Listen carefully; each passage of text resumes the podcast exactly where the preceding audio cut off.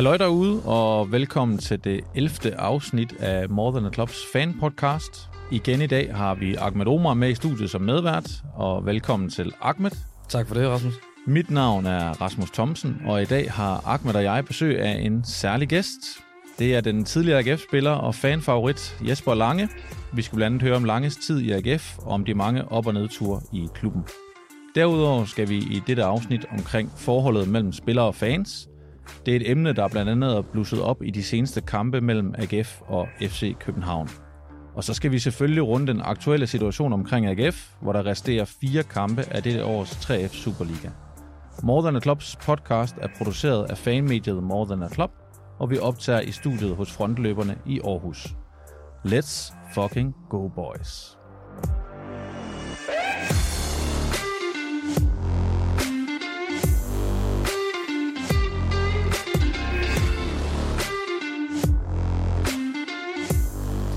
Først velkommen til dig, Jesper Lange.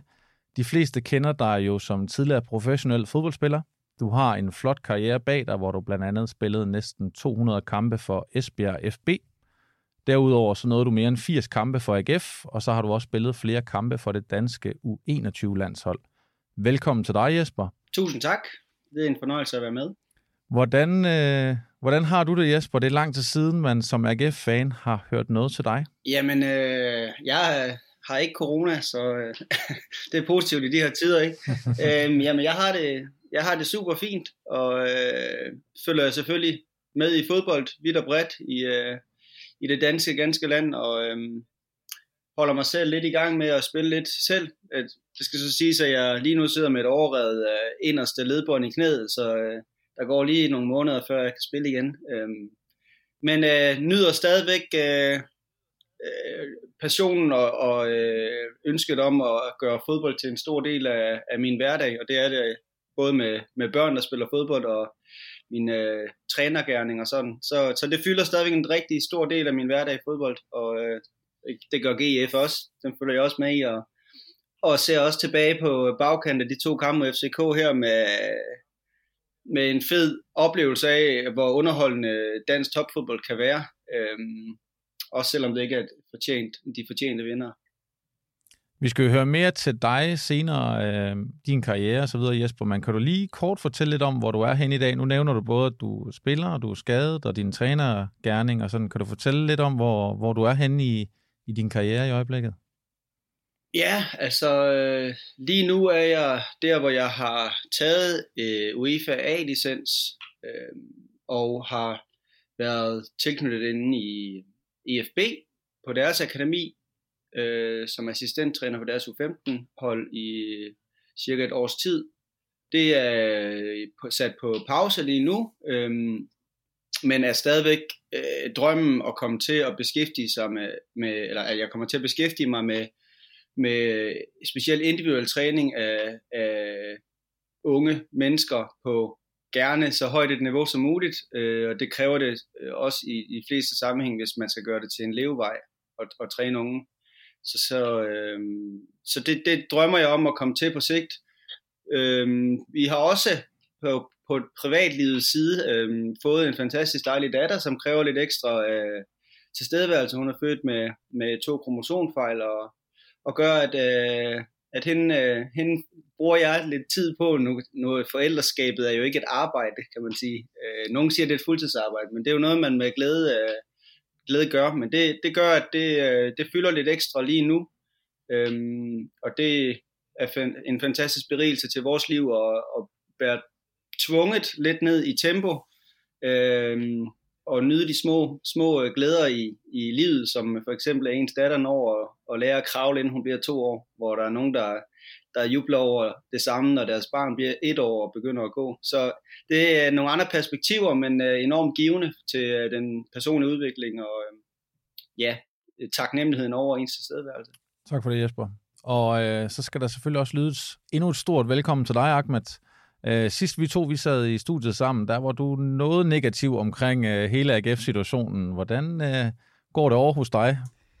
Ja, altså man skulle jo nærmest tro, at, at den, øh, den følelse der bare har fortsat, og jeg har gravet endnu dybere ned i det der negative hul, jeg fandt i selv. Men, øh, hvis man sådan overordnet skal, skal, skal, skal så prøve at tegne det billede, jeg, jeg har i AGF, og hvordan det ser ud nu, inden men vi går dybere ind i, hvordan det er gået helt specifikt, så synes jeg jo egentlig, at, at, at det egentlig ser lys ud. Spillet er, er til tider blevet meget øh, godt. Jeg føler, at vi, øh, vi har haft nogle resultater på det seneste, som sagtens kunne have haft øh, andre foretegn, øh, og, og kunne ende med, at vi faktisk fik point, og ikke øh, endte med, med 0 point i de sidste to øh, kampe, så jeg er...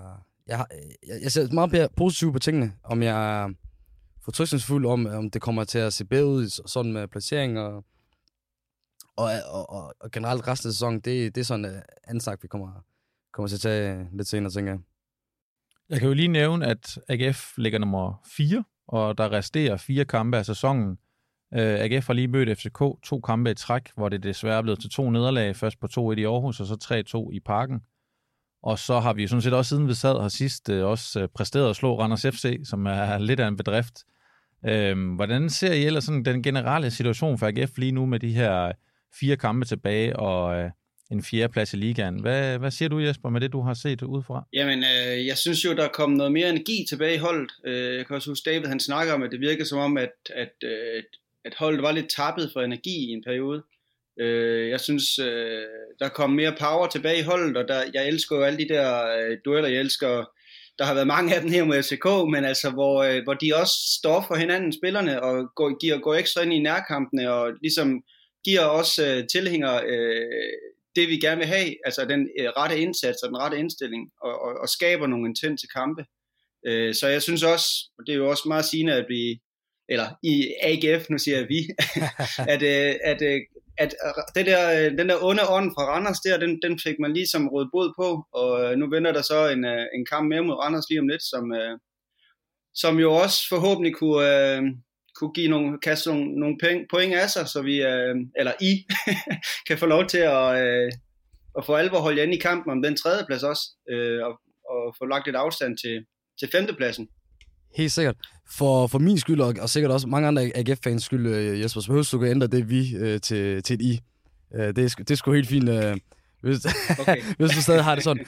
Men altså, jeg vil sige, altså jo, øh, der har jo været nogle, en kæmpe stor lyspunkter. Øh, selvfølgelig Randers-kampen, altså det var en, en, en kæmpe befrielse, da, da vi kunne slå hul på den by der. Altså det kunne man også se på fejringerne af spillerne og, og træneren, som jeg synes, der var så fedt. Jeg, jeg, jeg var lidt, øh, lidt, lidt ked af det til at starte med, at jeg ikke kunne være på stadion på grund af noget corona. Jeg er lidt dårlig med, jeg har det heldigvis bedre til de få, der, der gik op i det. Øh, men men det, det blev hurtigt trøstet med, med den her gode sejr. Så begyndte det at se godt ud, og vi havde lige pludselig to kampe mod... Øh, mod FCK forud, hvor, hvor man lige pludselig kunne ændre op og ned på, hvad der har set så dårligt ud i så lang tid. Og jeg synes jo egentlig, at, øh, at, at, at, at i begge kampe, så, så leverer drengene virkelig en mandskabspræstation. Øh, ah, lige på nær øh, første leg i, øh, i parken. Det var, det var jammerligt. Men, øh, men ellers så, så, så var det jo to kampe, hvor i, at vi i, i, i slutminutterne i begge kampe var, var, var rimelig tæt på et, øh, et, øh, et, et, et udgået resultat i begge kampe, som havde været det mest færre, hvis man spørger mig. Og øh, ja, kommer nærmest ikke tættere end, øh, end øh, Blumes øh, chance i den første kamp der. Altså, det var, det var, det var svært at bide i, men øh, der, der var meget af mentaliteten, som vi, som vi havde øh, altså, kendt AGF for den her sæson her, med, med, med den her kæmpe gejst og, og, og, og tro og, og, og agerighed øh, på, både på det spil, man havde, men også øh, på, på hinanden, som kom lidt tilbage i, i de kampe der. Og det var det, jeg, jeg var glad for, for at se. Øh, fordi at jeg synes ikke, at øh, man kan klandre spillerne for så meget af, af resultatet. Jo, altså, man kan jo godt, man kan godt sidde og kigge på sådan en FCK-kamp der i, i parken der, at, øh, at, at præcisionen helt klart skulle være meget bedre i, i første leg, og, og, og det nok har set værre ud, hvis, øh, hvis Kevin Dix ikke lige havde, havde noget af æren med, med hjem til Aarhus, men øhm, man kan så også, uden, uden det skal handle så meget om det, så kan man jo sidde og påpege nogle, øh, nogle, nogle, dommermangler, både ved de tre hjørnespark, de får ved, ved, ved et andet mål, der, som er rigtig fanger, og jeg synes også, der er en mulig arm på ved Stage, som ikke bliver undersøgt nok. Altså, det var, det var noget med, at de kiggede på en offside frem for at kigge på, på hånd der. Så, så alt i alt, altså, altså lidt blandet, men, men, men, men, men øh, optimistisk igen, kan man sige. Jeg har fundet, øh, den positive hat på igen. Nu har vi jo snakket en del om det her med, at den her sæson bare er anderledes. Øh, der har ikke været tilskuer rigtigt. Øh, kampprogrammet har været tættere end nogensinde før, øh, på grund af også nogle, nogle udskydelser i sidste sæson og sådan noget. Nu nævner du det også, Jesper, med, med udtrykket og så videre. Nu er der jo kommet tilbage på, øh, tilskuere tilbage på stadion, og man må jo sige, at indtil videre har der været vanvittig stemning, på trods af, at øh, der ikke kan være fuld hus endnu. Hvad tror I, det har haft af betydning for AGF? Var det lige præcis det rigtige tidspunkt øh, for AGF, der måske var, var ramt lidt på træthed? Hvad siger du til Jesper?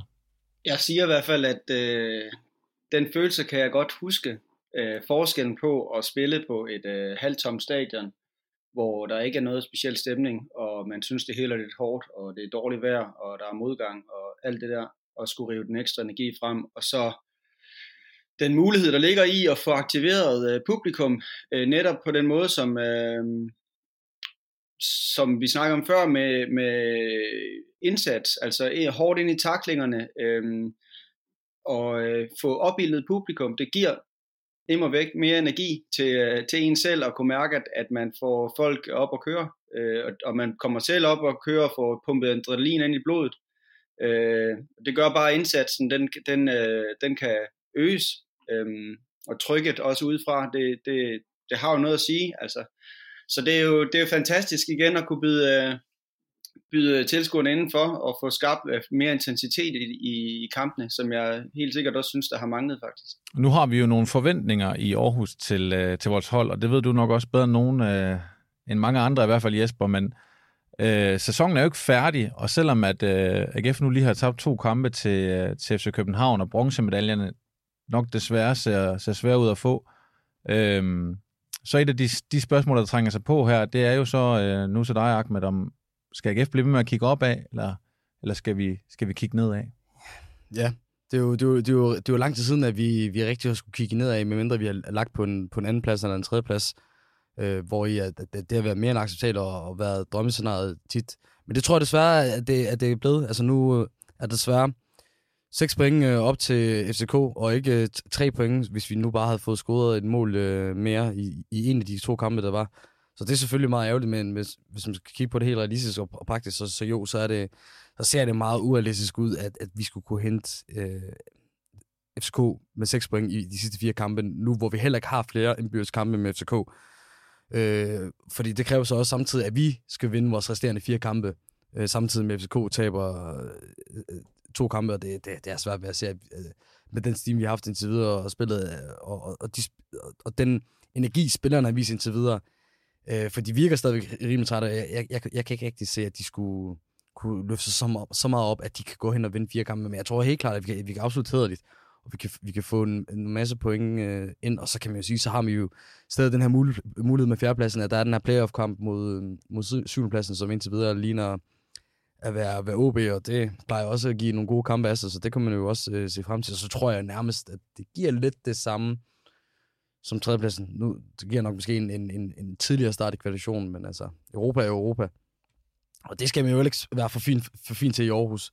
Øh, det tror jeg gerne, Jesper Lange øh, kan skrive under på, at øh, han skulle sikkert gerne gjort meget for at få en lille chance bare for, at få med i Europa. Så, så, så der er stadig masser af positive ting øh, at, at tage med, selvom vi begynder at kigge nedad. Og vi har faktisk snakket en del om det her med, hvad man kan tillade sig som AGF-fan at have af forventninger til AGF. Øh, Jesper, hvad tænker du om det her med, at AGF ligger nummer 4, øh, der er fire kampe tilbage, og øh, nogle fans er jo egentlig lidt utilfredse med, at bronzemedaljerne nu er, er tabt. Altså, kan man, hvad tænker du, kan man forvente, at AGF skal mere end den her fjerdeplads? Jamen, det er jo svært at sige sådan entydigt om, hvilken placering, der ligesom er spillermateriale, eller indsats, eller øh, præstationer til. Øh, det, som jeg vil sige, som jeg, jeg vil ønske et eller andet sted, at man kunne få øh, implementeret i kulturen, øh, ja, selvfølgelig i AGF, men i det hele taget i, den, i, i fankulturen, det er det her med, jeg ved godt, at det er resultaterne, der tæller, og de point, der tækker ind på kontoen, afgør, hvor man ender i tabellen. Men for mig, som, som ser kampene og ser udøverne øh, på banen, der tæller, ind, altså for eksempel de to kampe her mod, mod FCK, som har givet 0 point, og vi taber øh, til FCK øh, to kampe i streg. Men oplevelsen og følelsen af at øh, være stolt af den præstation, der er ydet, og den indsats, der er ydet i langt størstedelen. Jeg ved godt, der var nogle udfald. Øh, og du nævner det også selv, om at øh, første halvleg over i, øh, over i park.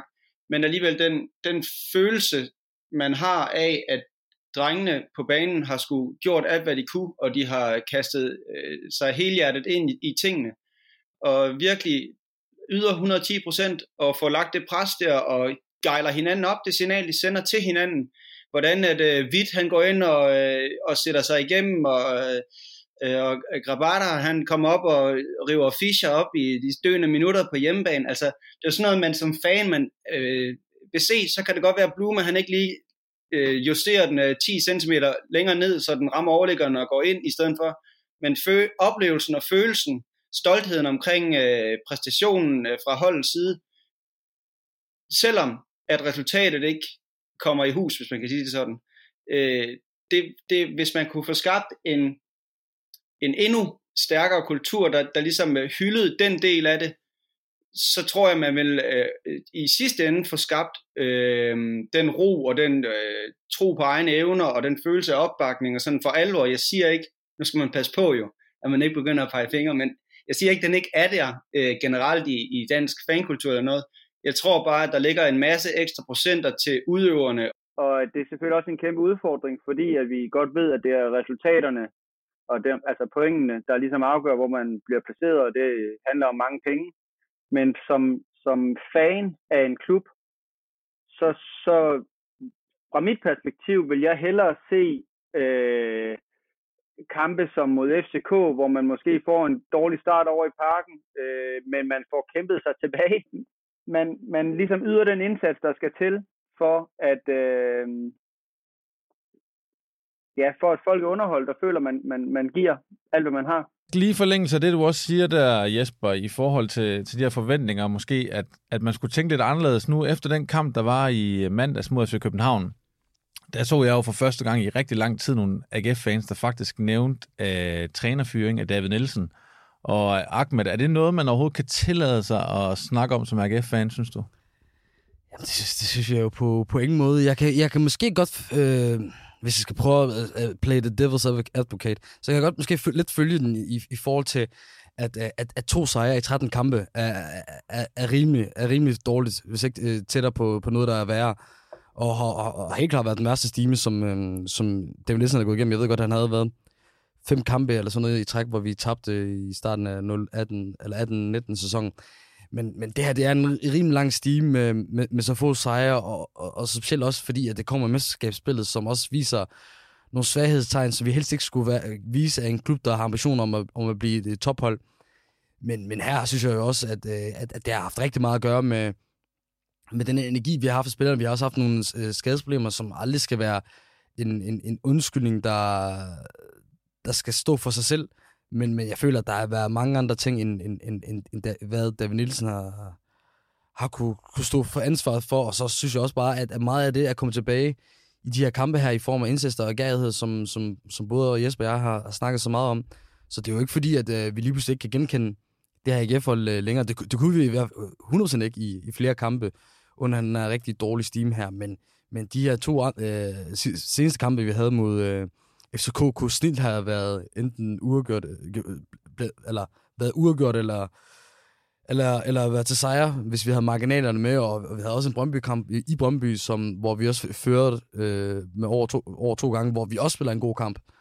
Øh, og det er jo egentlig, det, det, det synes jeg jo egentlig godt, vi, vi har gjort i alle de, de, de sidste fire kampe, vi har, vi har spillet siden vi optog sidst. Øh, så på, på baggrund af det, så, så synes jeg slet ikke. Og, og så, også, så skal man også være lidt retrospektiv, eller hvad, hvad fanden man lige udtaler, det, det tror jeg ikke lige sagde rigtigt, men altså, man skal også kigge tilbage, hvad han har, han har, han har lavet. Altså, den her udvikling, AGF har været igennem, og både som organisation og fodboldklub, er jo, er jo helt fantastisk. Den her øh, tro og håb, man har fået som fans på, på det her projekt og de her spillere, er, er ikke noget, man skal være til fejl af, så skal man være lidt, lidt, lidt mere taknemmelig. Altså, jeg kan godt, jeg kan godt jeg, jeg, jeg kan godt begynde at købe den, at, at, at for at i administrationen og, og direktørerne og, og, og formændene så videre kan, kan være meget hurtige med, med at skifte træne ud, for det er noget, man er lidt at begynde at øh, købe som, som, som, som princip i, i, i moderne fodbold, at, at træner de har ikke så lang snor, men at, at fans skal ud og, og, og snakke om, at Daniel Nielsen øh, skal ud og fyres, det synes jeg, det synes jeg, det synes jeg er tæt på at være til lidt. Nu skal vi jo lige om lidt uh, snakke meget mere med dig, Jesper, om hvordan det er at være AGF-spiller. Men den her situation, vi sidder og snakker om nu med, at en fjerdeplads, det er sådan lidt, ah, det er godt nok, og skal David Nielsen fyre, så er det i virkeligheden et godt eksempel på det pres, der er i AGF? Altså, man skal hele tiden præstere, og en fjerdeplads er sådan set ikke bare en fjerdeplads. Ja, nu har man jo en tredjeplads at sammenligne med lige pludselig. Ikke?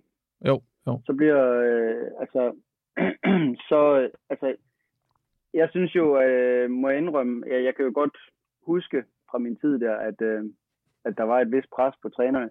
Men jeg synes jo, at øh, konstellationen med, med David Nielsen i spidsen på det hold her, det, den er helt øh, exceptionel og fantastisk. Han øh, har en evne til at tage presset af spillerne og stille sig forrest og tage imod de, øh, de slag og de øh, angreb, der kommer og beskytte spillerne. Så, så uden at jeg har været spiller under ham, så, så øh, misunder jeg lidt de spillere, der er i AGF nu, at de har øh, så stærk en leder, der, øh, der går forrest. Altså, øh, og ikke så meget bullshit, og let's fucking do this. Altså, sådan, du, altså der, der er det, som der kan skabe den, øh, den ro og tryghed til at, at skabe øh, gode resultater.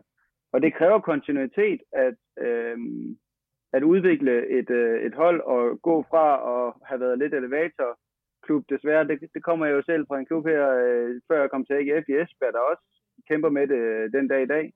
Øhm, det kræver tid og kontinuitet, og hvis man skifter trænere ud til højre og venstre og prøver at bygge det op på ny, og ikke giver øh, processen af tid til at bundfalde sig, så, ja, så er man inde i sådan et øh, hamsterhjul, hvor man lidt forsøger det samme og lidt igen og igen, men ikke giver ro til, at, øh, at tingene får lov til at udvikle sig. Øhm, så jeg, jeg er kæmpe fan af den konstellation, der er i, øh, i øh, AGF nu. Og øhm, AGF ikke bare øh, på fodboldsiden, men, men organisatorisk, altså sådan det brand, som AGF er. Altså jeg sidder herovre i Esbjerg, og jeg er dybt misundelig på, øh, positivt set, på hvor, hvor stærkt et brand at AGF er. Altså hver gang der bliver smidt en ny partner ind på, øhm, de sociale medier, så, så sidder jeg for godskud over, hvordan man får iscenesat sine, sine sponsorer, og det, det stærke brand og netværk, der, der er i AGF. Og der, der synes jeg, med,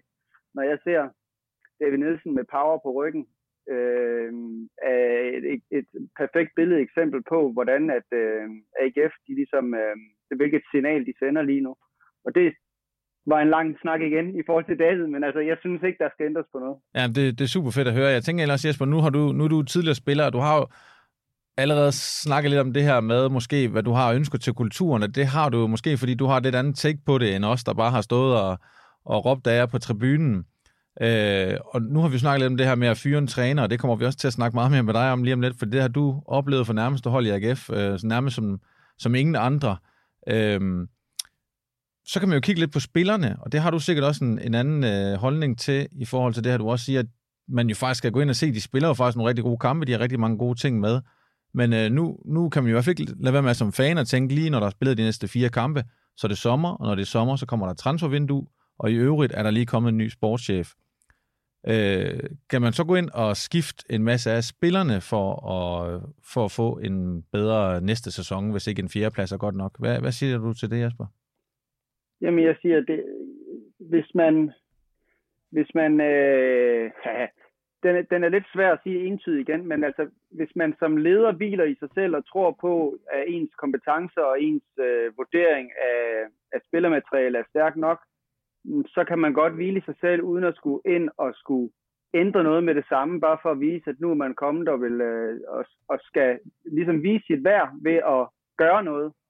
Det, Øh, er jeg måske ikke sådan øh, den store fortæller for, at det altid er den bedste måde at, at ligesom øh, komme ind og, og vise, at man øh, kan gøre en forskel. Det kan for mit vedkommende, fra spillers perspektiv, vil for mig, vil, øh, vil det virke meget rigtig, rigtig godt, at man kommer ind som ny øh, sportsdirektør, får taget en, øh, en god øh, snak med spillere og stab, og sætter sig ind i, hvilke mekanismer der er, hvilke relationer der er, og hvor homogen eller uhomogene øh, trupsammensætninger det her er, før at man kan komme ind og sige, jamen vi mangler den her den her spiller. Der er stor forskel på, når vi her sidder udefra og ser kampe, øhm, og synes, der mangler et eller andet, og hvordan man så rent øh, trupmæssigt, sammensætningsmæssigt, og alle de relationer på kryds og tværs, som, som, øh, som der bliver bygget hver dag til træning og i fritiden, hvis man er, hvis man er dygtig til at, at få skabt nogle aktiviteter, der ligesom danner, danner relationer ud over på banen, som kan skabe mere øh, i positiv retning og udviklingsmæssigt, tror jeg, end at man går ud og bruger en masse millioner på at øh, få en enkelt spiller eller to eller tre spillere ind, som igen i den kultur, der øh, jeg synes, der er stærk i AGF øh, lige nu, når man øh, tilsætter en ny ingrediens eller en ny spiller, så bryder man op på den her øh, øh, kultur og skal have integreret en ny en, og det er, det er altid spændende, hvordan er det, øh, øh, øh, ja, hvad det, hvordan det øh, resultatet af det bliver. Øh, jeg er god til lange svar, kan I høre det? Det er så godt, Jesper. Og så, det er vi også fan af. Og så siger jeg lige til Ahmed, så lige en kort øh, kommentar på det her til sidst fra, fra fansiden. Ahmed, øh, nu har vi hørt øh, Jespers side, der måske repræsenterer spillerne lidt i det her. Tænker du så, at Stig Inge Bjørneby, han øh, har sin helt store ilddåb her til sommer? Skal der ske, sku, sto, ske store udskiftninger? Ja, og det er ikke, det er ikke noget at gøre med, at han er, han er ny sportschef og så videre. Det synes jeg, det har meget mere at gøre med, eller jo, selvfølgelig har det lidt at gøre med det, men det har også mest at gøre med den her situation, at AGF er i. Vi, vi, vi sidder med en masse spillere nu her, som ikke har, har en masse energi, og det har også noget at gøre med, at øh, rotationen ikke er, er så stærk. Vi, vi har nogle, nogle kendte positioner der, der godt øh, kunne forbedres. Altså, der har vi stadig en, en masse unge spillere, som ikke har slået så, så hårdt igennem, som vi kunne håbe på. Altså, både Gif Links, for det meste ham, og så Jon til tider, og Albert nogle også på kanten, har vist øh, gode takt og gode udsigter på når det er godt, men hvis vi skal have noget, der skal, der skal være holdbart og, og, og være værdigt i forhold til en, en, en kamp om toppladser næste sæson, så skal vi have noget stærkere på, på nogle af de positioner, så også. Helt klart, Patrick Morten, han skal, han, han skulle kunne aflæses meget mere på, på hans angriberpost, øh, fordi vi har jo allerede, og, og ikke bare aflæses på hans angriberpost, nogle gange så bliver han jo også bare øh, lukket ud af nogle kampe i, i form af, at, han, at, at man sætter flere spillere på ham, eller vi ikke kan få bolden op til ham. Og han er jo, han er jo heller ikke den angrebsspiller, udover at han er en rigtig god opstation, så han er jo ikke rigtig en spiller, der kan tage bolden selv, og så tage, tage 3-4 mand, eller skabe mål for sig selv på den måde. Det, så, sådan angriber han jo slet ikke. Så der kunne jeg også håbe på, at man, man, man kunne kigge på, på noget der, både for at kunne aflaste, men også for at have nogle, nogle andre muligheder. Øh, fordi igen, Amesbøl, igen viser gode takter, men det er også en, en ung spiller, der, hvor I, man måske skal satse på ham lidt længere ud i, i fremtiden i forhold til sådan en, en løsning, øh, som skal være fast. Og med det sætter vi punktum på øh, første del af det her afsnit af podcasten, og så iler vi videre til del 2, hvor det skal handle meget mere om dig, Jesper. Vi øh, skal høre et lille kort portræt af, af dig, da, primært da du var i AGF. Så øh, vi skifter emne her. For øh, nu spoler vi tiden tilbage til sommeren 2013. Dengang var du øh, 27 år, øh, Jesper, og du kom til AGF fra Esbjerg, hvor du har spillet næsten 200 kampe. Kan du sætte nogle ord på, hvorfor du på det tidspunkt i sommeren 13 skifter Esbjerg ud med AGF? Ja, det kan jeg godt. Øh, AGF øh, interesse i, i mig øh, altså det, da, jeg, da jeg oplevede den, eller fik, øh, fik nys om det, så, så øh, var jeg jo egentlig ikke så meget i tvivl om, hvad jeg egentlig gerne ville. Øhm, det var øh, en, en fantastisk historisk klub at få muligheden for at komme til, og jeg har været i Esbjerg en, en, en del år. Øhm, og ja, jeg må indrømme også, at det var lige omkring den her Gravlund øh, ære, der øh, han, han stoppede jo. Jeg var med til at spille hans testimonial kamp. Øh, og, og muligheden for øh, at blive en del af AGF's historie, den, øh, den var jeg ikke mange sekunder om, og, og føler, at jeg rigtig gerne vil øh, takke ja til. Øh, så der var selvfølgelig en masse tanker, også omkring, øh, nu siger jeg det, uh, galehus, prædikat, som øh, AGF jo øh, havde, vil jeg næsten sige, fordi jeg, jeg, jeg vil også våge den påstand, at det, øh, det er lige før, at den er, den er lagt øh, hen i fortiden nu øh, det prædikat. Det er jo kun ros til, til den nuværende måde, den bliver drevet på klubben. Øh, men, men ikke så meget i tvivl om det. Altså mega spændt og øh, stolt over at få muligheden for at repræsentere det vi. Jeg synes faktisk, det er interessant, øh, det der Jesper. Jeg har altid tænkt som AGF-fan nu, øh, selvom jeg har været med siden, øh, ja, det har været lige der, da det begynder at gå dårligt i midt-90'erne, øh, har jeg altid tænkt på det der med, om AGF er så attraktiv, som jeg jo som fan altid har syntes, at AGF var. Øh, jeg har jo altid syntes, at selvom det har været et elevatorhold i, i nullerne og så videre, at AGF var, var, øh, var den klub, alle burde tage til i, øh, i Danmark. Men hvad som, som spiller, øh, har det, er AGF en attraktiv klub? Nu ved jeg godt, der er sket noget, siden du også var der, men for eksempel, da du selv spillede, og, og, og nu er dit indtryk, at AGF er et hold, man gerne vil til som spiller i Danmark? Ja, altså det tror jeg da endnu mere, altså det, det tror jeg da kun, at, at, at det er vokset i takt med, at øh, man også øh, har præsteret øh, bedre nu end, øh, end, end længe. Og, og det, øh, jeg tror, det er, det er et spørgsmål om, om det store brand, som AGF er, og den, øh, altså, den måde, som AGF sådan har fået øh, også brandet sin historie. Altså, jeg, øh, nu kan man sige, øh, jeg husker en, en lille gimmick, som, øh, som de lavede på et tidspunkt, inden jeg kom til, til byen, hvor, eller til klubben, hvor de øh, tog øh, blod fra øh, spillerne og, øh, og ind i trøjerne og sådan nogle ting. Altså sådan følelsen af, øh, og den kæmpe historie, som, som AGF, øh, og der ligger bag ved AGF, øh, den, har man, den er bare tiltalende. Altså øh, stort stadion, som godt nok har, har en, den her irriterende løbebane, som du vil snakke meget om, men, men bare byen og det summer og den interesse, og sådan, det er svært at sætte ord på. Jeg væver lidt omkring alle mulige ting, men, men, men AGF er bare øh, et sted, man ønsker at prøve at, at, at spille. Altså, sådan har det i hvert fald for mig. Øh, også i højere grad end, øh, end FCK og, øh, og Brøndby på det tidspunkt. Altså, det, det, men det er jo igen mit perspektiv og min, min, øh, mine drømme og ambitioner som spiller, som jeg har følt, at det var, det var et sted, jeg rigtig godt kunne tænke mig at, at spille. Du siger, du har svært at sætte ord på det, men øh, jeg vil sige, at du indtil videre kun har set, sagt he, alle de rigtige ting indtil videre den her podcast her om uh, AGF, så, så jeg kan kun sige, at din, din stjerne, hvad person hos mig indtil videre er, er blevet lysere, så lad os håbe på, at det, at det bliver endnu bedre. Mm. Og så skal jeg lige sige, Jesper, nu, nu sagde du jo selv ordet galehus, og lige for at rise op, så, så nåede du jo tre år i AGF. Øh, sommeren 2016 blev så også afslutning på, i hvert fald set udefra, jo en noget turbulent AGF-tid. I din første sæson i klubben, der rykker I ned, og så spiller I et år i første division, hvor I så rykker op med det samme. Og så slutter du lige af med en sæson med Superligaen, inden uh, jeres veje så skilles. Og da du kommer til klubben i 2013, der er Peter Sørensen træner. Men i den første sæson, så bliver han jo så fyret, og Jesper Fredberg kommer til. Vi ved alle sammen, hvordan det så gik. Øh, I rykker ned, og så fyrer man Fredberg, I får øh, Vihorst, og så når du endda også at få Land Riddersholm som træner, og undervejs i alt det her, så bliver sportschefen Brian Nielsen også fyret. Når du tænker tilbage på de her tre år, Jesper, i AGF, hvad, hvad tænker du så selv nu, når du sidder og ser tilbage her nogle år efter? Jamen, jeg er mega stolt over at have været en del af AGF, og også føler, at jeg var en øh, medvirkende faktor til, at vi lykkedes med at rykke op, selvom at det, at det kæmpede vi lidt med.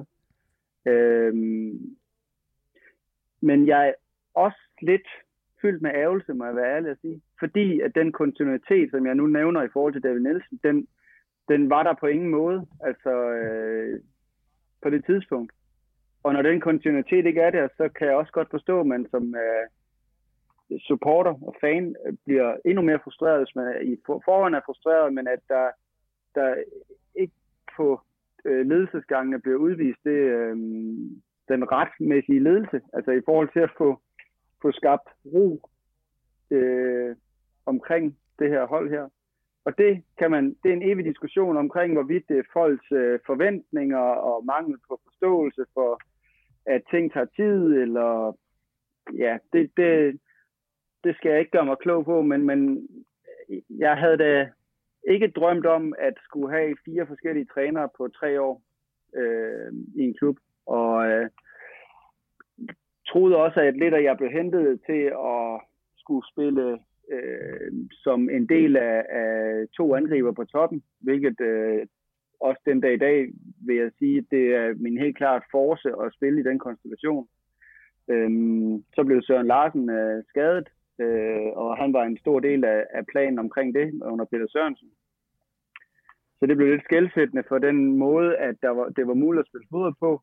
Øh, Skridlatse øh, forsøgte man også at bruge som, som angriber, øh, altså i, øh, med to angriber der, men det, det kom aldrig helt til at fungere, og, og det endte med, at man egentlig foretrækker at spille med, med en nier, øh, hvilket jeg synes øh, ikke, hvis jeg skal være ærlig, ikke var, var og er min force, det her med, som der også bliver snakket om nu med, det kan godt være, at øh, Patrick Mortensen, han er scorer øh, er den, der scorer mest for, for GF og tager mange dueller og sådan, men spillet med ryggen til mål, øh, når man ligger alene derop, det er en, øh, det er en øh, kompetence i sig selv, som øh, er ret afgørende, når man ligger alene derop, at man har evnerne til det, og det har aldrig været min force. Øh, så øh, det, ja, både med glæde, men også ærgelse over, ja, at, der, at der var så meget udskiftning, for det gav ikke den ro, øh, som alle har brug for for at præstere egentlig. Og det er vel nok egentlig et meget godt billede på, hvad der går så godt i dag. Altså den her kontinuitet, og David Nielsen er en af de længst siddende øh, cheftræner i hele ligaen, hvis han ikke er den længst siddende. Kan du sige lidt om, hvad det betyder som spiller, den her uro, der egentlig er lidt uden for banen? Altså hvor meget mærker man som spiller, selvfølgelig mærker I et trænerskift, men når det så ligefrem er fire trænerskift og sportschefskift og det nye AGF og så videre, hvor, hvor meget påvirkede det jeres spillere dengang? Jamen, nu er det helt efterhånden så lang tid siden, at jeg godt kan øh, fortælle om det, men altså, vi sidder jo på en træningslejr, øh, den første træningslejr, jeg var med på, og får at vide, inden vi, inden vi skal møde FCK, tror jeg, Nej, inden, inden øh, opstarten med Peter Sørensen, hvor får vi at vide af formanden, at øh, der, de er fuld tillid til Peter Sørensen, og der er øh, fuld opbakning og sådan. Så tror jeg, vi, vi øh, spiller uafgjort 1-1 mod FCK, hvor jeg scorer en af mine sjældne mål. og øh, så møder vi OB. I, vi, vi spiller to kampe mod OB som i pokalen, hvor vi, øh, ja, det, det øh, var ikke nogle gode kampe. Og så, så mener jeg, så bliver han fyret der. Og, og ja. der er den der, som spiller, når, der har, når man i sådan rimelig private og sådan, altså arbejdsmæssige sammenhæng har været til møde med ledende folk i klubben, som fortæller, beder om ordet for at fortælle, ro på, vi har styr på retningen, der er opbakning, og sådan, så to-tre uger efter, så hvad? Altså sådan, så tænker man, der har man lidt svært ved som ansat, hvad, hvad skal man egentlig tro på? Altså, så bliver der skabt en uro i ens bagland, altså i, inden for, en ting er, der er uro måske med fans, der er utilfredse, men når det sådan, der sker noget også med ens tillid til det, der bliver sagt, og hvilken retning man er på vej i. Øh, også sådan fremadrettet med de beslutninger, der så bliver taget, kan man så stole på dem. Og det skaber jo bare en eller anden form for utryghed, øh, eller usikkerhed, øh, som er, jeg i hvert fald ikke tror, øh, ja, er gavnligt i særlig mange sammenhænge. I hvert fald. Nu snakker du lidt om, at, at du er utilfreds med håndtering af fyring af Peter Sørensen, og hvordan man øh, håndterede det med Son, og hvordan man kommunikerede det ud til, til jeres spillere osv., men var du egentlig også utilfreds med, med det, at Peter Sørensen ikke længere skulle være træner, og ikke så meget, øh, hvorfor han, øh, eller den måde, han blevet fyret på? Øh, jamen, man kan sige, nu var det jo Peter Sørensen, der gerne ville have mig til AGF, øh, og man kan sige, hvad man vil om Peter Sørensen, og man kan have, altså der er jo altid positive og negative øh, øh, holdninger til, ja, også til mig, til alle mennesker jo. Øh, jeg, jeg var ærgerlig over, at jeg øh, skiftede til en klub, og der var en træner, der hentede mig, og han så blev fyret og, og sådan rimelig kort tid efter. Fordi det var ligesom, altså I ved jo selv, hvordan det er, når I også snakker om, hvis der bliver hentet nye spillere her til sommer, så er det jo for, at de skal spille. Øhm, og det, hvis træneren bliver, eller sportsdirektøren bliver skiftet ud, eller træneren bliver skiftet ud, så ændrer de ting sig jo lidt. Øh, men det skal jo ikke være en undskyldning. Altså, man kan jo bare øh, præstere. Der er jo en ny chance, når der kommer en ny træner. Det er jo øh, sådan, som det er. Øh, men eftersom at det her med at spille med to angriber på toppen, det er ligesom, jeg synes, øh, var min force, så øh, ændrede det lidt kriterierne for at lykkes i det sammenhæng fra mit perspektiv, hvilket ikke skal blive en undskyldning, men alligevel bliver det. det. Det gjorde i hvert fald, at jeg havde lidt svært ved selv at sætte mig selv på, på holdkort, hvis jeg skal være helt ærlig. Hvor skulle jeg spille henne? Øh, ja, jeg har tidligere fået at vide, at jeg sikkert kunne spille en fremragende højre bak, men det, det, det var kun under Vihors, jeg fik lov til at træne lidt som det, da han ikke rigtig kunne se mig nogen steder i, øh, i det store mm. billede. Øh, men, men igen, der sker jo, når, når man skifter ud, så kommer der nye tanker, og det ændrer jo på øh, hierarkiet og, og kulturen og, og ens ståsted. Og det skaber jo alt andet end en tryghed. Ikke at alt skal være trygt hele vejen igennem, for at man kan præstere, det skal ikke misforstås. Men jeg tror, jeg håber, at I har forstået sådan øh, tankerne og mine holdninger omkring det sådan med den brede pensel. I hvert fald. Altså, jeg, jeg synes personligt efter de svar, at det giver super meget mere mening. Altså, jeg tror jeg selv, jeg har, jeg, jeg har nogle andre personlige holdninger med til Peter, Peter Sørensen, men jeg synes, det giver så meget bedre mening, den måde du forklarer det på, at du kommer jo selvfølgelig som ny spiller til en klub, hvor I der er en træner, der har håndplukket dig, og har set dig fungere ind i et system, hvor I han har, har må givet, lagt noget tillid, og så ved vi jo heller ikke, hvad for nogle samtaler I må have haft, men de, de må jo nok have været positive siden, at de var i opstarten, og, og, og han nok havde hentet dig med, med gode grunde, og det ikke var bare fordi, du skulle øh, øh, sidde på pengene. Det, og specielt når du kommer som angriber, at, at du nok skulle have en stor rolle i, i klubben, så det forstår jeg da 100%, at man, at man sidder, står, lige så står i en, i en nederen usikker situation, når, når den her træner, der har hentet en til klubben, øh, forsvinder efter kort tid. Det tror jeg kun er det samme, man har hørt fra alle andre spillere, der er nogensinde kommet til klub, hvor, hvor træneren øh, bliver fyret kort efter, som, som desværre ofte sker i fodbolden. Øh, der, tror, der hører man jo aldrig. Altså selvfølgelig, så hører man også den, den svale, at man skal, man skal have, holde panden op, og man skal fortsætte, fordi der er jo heller ikke så meget andet at gøre, men man skal heller ikke se, se blind på, at det, at det er en svær situation. Nej, det er, det, det skal nemlig, som du siger, det skal heller ikke, det der med panden op, det skal ikke lyde som en undskyldning. Ah, vi skiftede træner, så derfor så blev mine præstationer i klubben ikke så gode, fordi det nej, havde de været, hvis den anden træner var blevet. Altså, det skal jo ikke virke som en dårlig undskyldning, men, hey. men det ændrer jo bare på, på tingene. Og så er det selvfølgelig som, øh, som spiller vigtigt at være omstillingsparat og, og kunne se muligheder og, og finde det indre drive, som jeg øh, altid har forsøgt at gøre. Øh, men, men det ændrer forudsætningerne nogle gange for at lykkes fordi det bliver en anden kontekst, man skal gøre det i.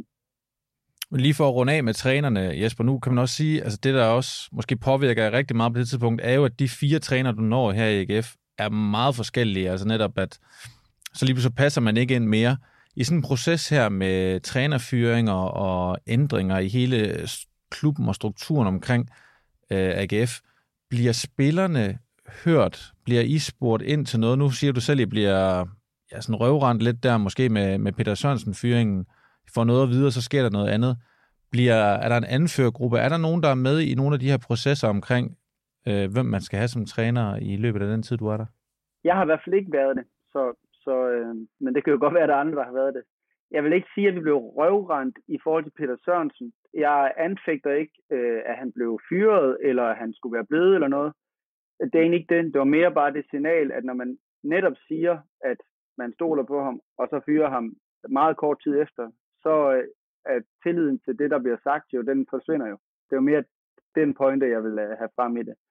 Øh, I forhold til, øh, ja, nu kan det være, at jeg lidt, jeg prøver at holde mig inde på samme emne, men, men øh, i forhold til de udfordringer, det giver med de forskellige træner, så øh, kan jeg huske med Morten Vihors, altså der, der havnede jeg jo i øh, et, et sted, hvor man som træner helst ikke vil have glidende taklinger til træning, og man skulle passe lidt på i nærkampen og blive stående på benene, og øh, det havde jeg også min kontroverse med Vihorst omkring, fordi mit spil det går ud på at måske komme lidt sent ind øh, med en skulder, der måske er lige på kant til frispark, og lave en glidende takling hurtigt op igen, og alt det her. Nå, det, det ser vi ikke. Det kan du gemme til kamp, men ikke i træning. Øh, med, fordi der er for høj risiko for, at man, man skader sin medspiller. Og sådan. Det, det duede jeg slet ikke til jo. Altså sådan, det, det var slet ikke mit mindset. Øh, og jeg har altid fået at vide, at man, man spiller kamp, som man træner. Og når man så ikke må gøre, gøre det i træning, så, så det blev jeg rigtig frustreret over. Og udover det, så kunne jeg også mærke, at jeg var ikke en del af plan A. Jeg kunne ikke spille mig ind i den startopstilling. Og det, det var rigtig hårdt mentalt øh, at være vidne til og kunne mærke det, uden at få det at vide. Og jeg røg faktisk ud i at, øh, at begynde at læse sådan en øh, psykolog, positiv psykologisk vejlederuddannelse, som gav mig nogle redskaber til at øh, håndtere det her med at føle, have en følelse af, af, at der er ting, der går imod en, men ligesom finde vejen, som, som vi også måske endelig begyndte at optage, snakke lidt om med at vende tingene. Finde ud af, hvad kan man gøre noget ved, og hvad må man acceptere. Og så finde den bedste udvej derfra, eller den bedste vej fremad. Og det resulterede også i, at jeg, jeg bad om en samtale med, med Vihorst faktisk, hvor jeg øh, i stedet for at spørge, så kom med en, en, en påstand omkring, at jeg havde en følelse af, at jeg aldrig kunne øh, træne mig til at blive en del af hans plan A. Og det, det var egentlig en mega fed samtale, fordi jeg gik fra at være mega frustreret til træning over at føle, jeg yder, nu har jeg snakket om det, jeg yder en høj, øh, stor indsats, jeg er passioneret, jeg er engageret, jeg øh, synes, jeg bidrager til en god kultur, og sådan, men jeg bliver aldrig, føler jeg egentlig, øh, anerkendt sådan for alvor for det, øh, ved at få en startplads. Men jeg vendte den om, og så tænkte jeg, jamen, jeg kan mærke det her, jeg er nødt til at have ham til at fortælle mig det, og så må mit mål ændre sig, og så må det her med at blive den bedste plan B-løsning, det må være mit mål. Så når det, plan A ikke virker, så er det mig, han tyrer til. Så er det mig, han har tillid til, når det han egentlig rigtig gerne vil. Øh, det ikke lykkes, så er det mig. Altså sådan. Så på den måde fik jeg vendt det, og, og dermed også holdt motivationen oppe, til trods for, at jeg var nede og træne som højre bak til træning, fordi han ikke lige kunne placere mig andre steder, tror jeg. Altså sådan. Øhm, og, og jeg har stor respekt for Vihor, så det skal ikke øh, lyde som en masse par en finger, men det var bare vigtigt, sådan rent kommunikativt for mig, at få sat ord på, at få, få, få placeret mig i den rette øh, kontekst og, og, og sat de realistiske forudsætninger for, at jeg kunne lykkes op foran mig, så jeg ikke blev ved med at have det der billede af startelveren i hovedet, men egentlig godt vidste, men det er aldrig mig der. Det er først mig i kampen, måske i, når der skal skiftes ind første gang så er det, det, er den der, det er det, jeg træner for, at være den, der bliver valgt der. Kan I følge mig? Ja. ja. ja. Det er et helt andet perspektiv, øh, men gav en masse, frigav en masse energi og engagement og motivation for mig. Og jeg føler også, det var derfor, derfor jeg sagde det tidligere, og det føler jeg egentlig også, at øh, man var sigende og afgørende for, at vi rykkede op igen, faktisk. Altså, det, det er meget interessant, det der, du fortæller, Jesper. Jeg tænker også, du kommer jo op, du bliver jo hentet, som vi har snakket om, Peter Sørensen, øh, Brian Sten Nielsen er sportschef på det tidspunkt, og lige pludselig, jamen meget kort tid efter, så står du med noget helt andet. Øh, Jens Andersen som sportschef, Morten Vihor som træner, han vil ikke bruge dig, og du fortæller selv om nogle af de ting her, du gør. Men, men hvad, hvad gør man ellers, når man kommer i den situation? Øh, går du for eksempel til den nye sportschef og siger, øh, kan du ikke finde en anden træner, eller kan du sælge mig, eller kan du... Hvad, hvad, hvad gør man, når man er i den situation der, Jesper? Jamen, man kan jo, det har jeg også lært her i livet, selvom jeg godt kan lide at snakke, så kan man jo ikke snakke sig til, man skal jo præstere for at, øh, og, øh, få succes, kan man sige, i sidste ende. Øh, men der var også samtaler med Andersson, og øh, øh, jeg husker også tydeligt, at jeg egentlig havde øh, besluttet mig for, at når min kontrakt udløb øh, i den her vihårsperiode, så så ønskede jeg egentlig ikke at, og, øh, som udgangspunkt at blive i klubben, fordi at jeg, øh, jeg ikke havde det godt egentlig på det tidspunkt. Og så kom Glenn, og øh, nu kan vi igen snakke om holdninger til træninger, øh, trænere, og dem, de er jo også meget blandet til Glenn Riddersholm. Øh, det var et rigtig godt match for mig, som, øh, som gjorde, at jeg egentlig var klar til at for alvor give det en chance til i forhold til at blive i klubben. Øh, fordi jeg drømmer om at, at, at blive en succes, også på banen i klubben, øh, var stadigvæk til stede. Og, og der, øh, der greb jeg knoglen, da jeg fandt ud af, at Glenn han skulle være øh, ny cheftræner. Og så bad jeg om, det var i vores ferie, så, så bad jeg om, at han ikke kunne finde tid til et møde, og så kørte jeg op og mødtes med ham og sagde, prøv at høre, jeg, havde, jeg var egentlig taget på ferie med den her holdning og følelse, og også signal fra klubben. Og nu var det så i positiv grad, at nu kunne tingene ændre sig. I, nu kom der en træner, som jeg havde en fornemmelse af, var meget mere pro mig øh, og mine dyder. Og det gjorde også, at vi fik en rigtig god start på, på, øh, på vores relation, øh, Glenn og jeg, selvom vi ikke kendte hinanden før. Øh, og mundede jo også ud i, at indtil det aller sidste, så var jeg en af de spillere, som man ikke rigtig i GF kunne melde ud, hvorvidt man ville forlænge med eller ej. Øh, og egentlig sende et signal om, at det ville man gerne. Øh, og der havde jeg også nogle samtaler med, med Andersen, hvor jeg egentlig også kvæg min, øh, min øh, tilegnede kompetencer fra det kursus, øh, jeg omtalte tidligere med Vihorst, øh, søgte meget øh, tydelig kommunikation og øh, forventningsafstemning for at undgå at stå i en situation, hvor man føler, der er signaleret noget, og der så bliver gjort noget andet. Men det havnede jeg desværre i alligevel. Øhm, og det var på det økonomiske plan, hvor, hvor øh, jeg havde givet udtryk for, hvad, hvad jeg øh, godt kunne affinde mig med, øh, og hvad jeg ikke kunne affinde mig med. Og jeg bad om rimelig tidlig processen om, at hvis man øh, ikke kunne se mig øh, se de ting, ønsker jeg havde der som øh, værende realistiske, så var jeg helt afklaret med, at så, så træffe en beslutning på baggrund af det. Øh, ja, nu snakker jeg altså uden at snakke helt om det, men, men summa summarum, så på sidste træningsdag inden ferien, får jeg så lagt et tilbud på bordet, som så desværre var noget, altså noget helt andet end det, som, som jeg jo lidt følte, jeg blevet stillet udsigt, fordi at jeg havde været, selv været rimelig klar omkring forventninger, uden at der var blevet sat et beløb på. Øh, og det har aldrig for mig handlet om økonomi med fodbold. Det har været min passion for det, men, men det var på, øh, på et plan, hvor når man har trukket familien væk, og, øh, og øh, ikke har arbejde, den ene halvdel ikke har arbejde, så, så, så er det nødt til at, at nå et niveau, hvor man nogenlunde kan, kan dække tingene. Sådan. Klart. Ja, nu skal vi hurtigt væk fra økonomi, for det er meget fy at snakke om. Det skal vi, Jesper. Det er slet ikke, øh, men det var mere det her kommunikative, der, der ændrer, øh, ja, der kan ændre mange ting, og, og jeg tror, man kan komme mange negative ting i forkøbet ved øh, at ture og kommunikere det ud, og ikke at være konfliktsky. Og det er det, som jeg tilbage til vores cheftræner i dag, jeg synes, David han er god til. Han er ikke bange for at, at sige, at, øh, at Stig Tøfting ligner Stig Rossen, hvis han føler det. Så, øh, så er han ikke bange for konflikten. Ja. Og dit ophold, det stoppede jo her så i Aarhus efter tre år, Jesper. Og noget af det, som uh, Ahmed har jo allerede været inde på, det, uh, det her med, at uh, man husker dig som en fantastisk type. Og du nævnte selv uh, det her med uh, Gravlån æraen den sluttede jo lige lidt kort inden du kom, og nummer 11 var ledig, og, og så videre. Øh, du er jo ikke for Aarhus, det er jo ikke nogen hemmeligheder. Du har også spillet mange flere kampe for Esbjerg, du har for AGF. Alligevel så sidder Ahmed og jeg jo også med en følelse af her, at du er, du er en af vores.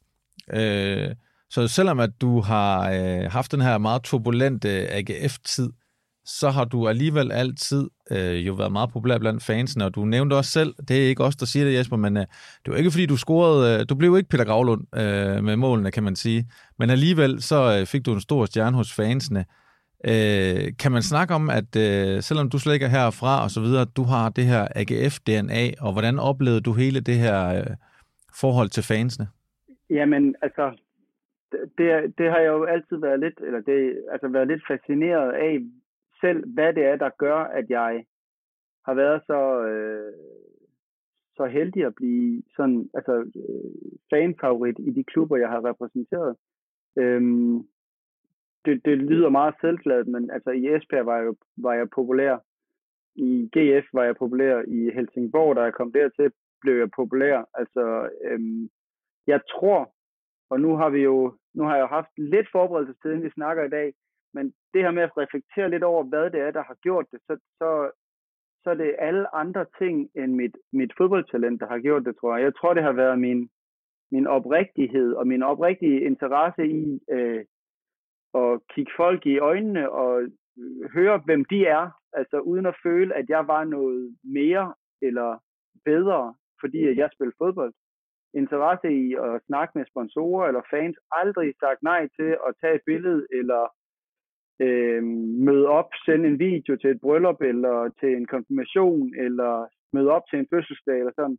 Og det, den store forskel der ligger i, at jeg har ikke, og det kan andre folk måske øh, vælge ikke at tro på, men det har aldrig været af, øh, af taktisk grad, øh, altså sådan en taktik for mig, at skulle læfle og, og, og være ekstra øh, på over for fans, for at de bedre skulle kunne lide mig. Men det har bare været øh, mig.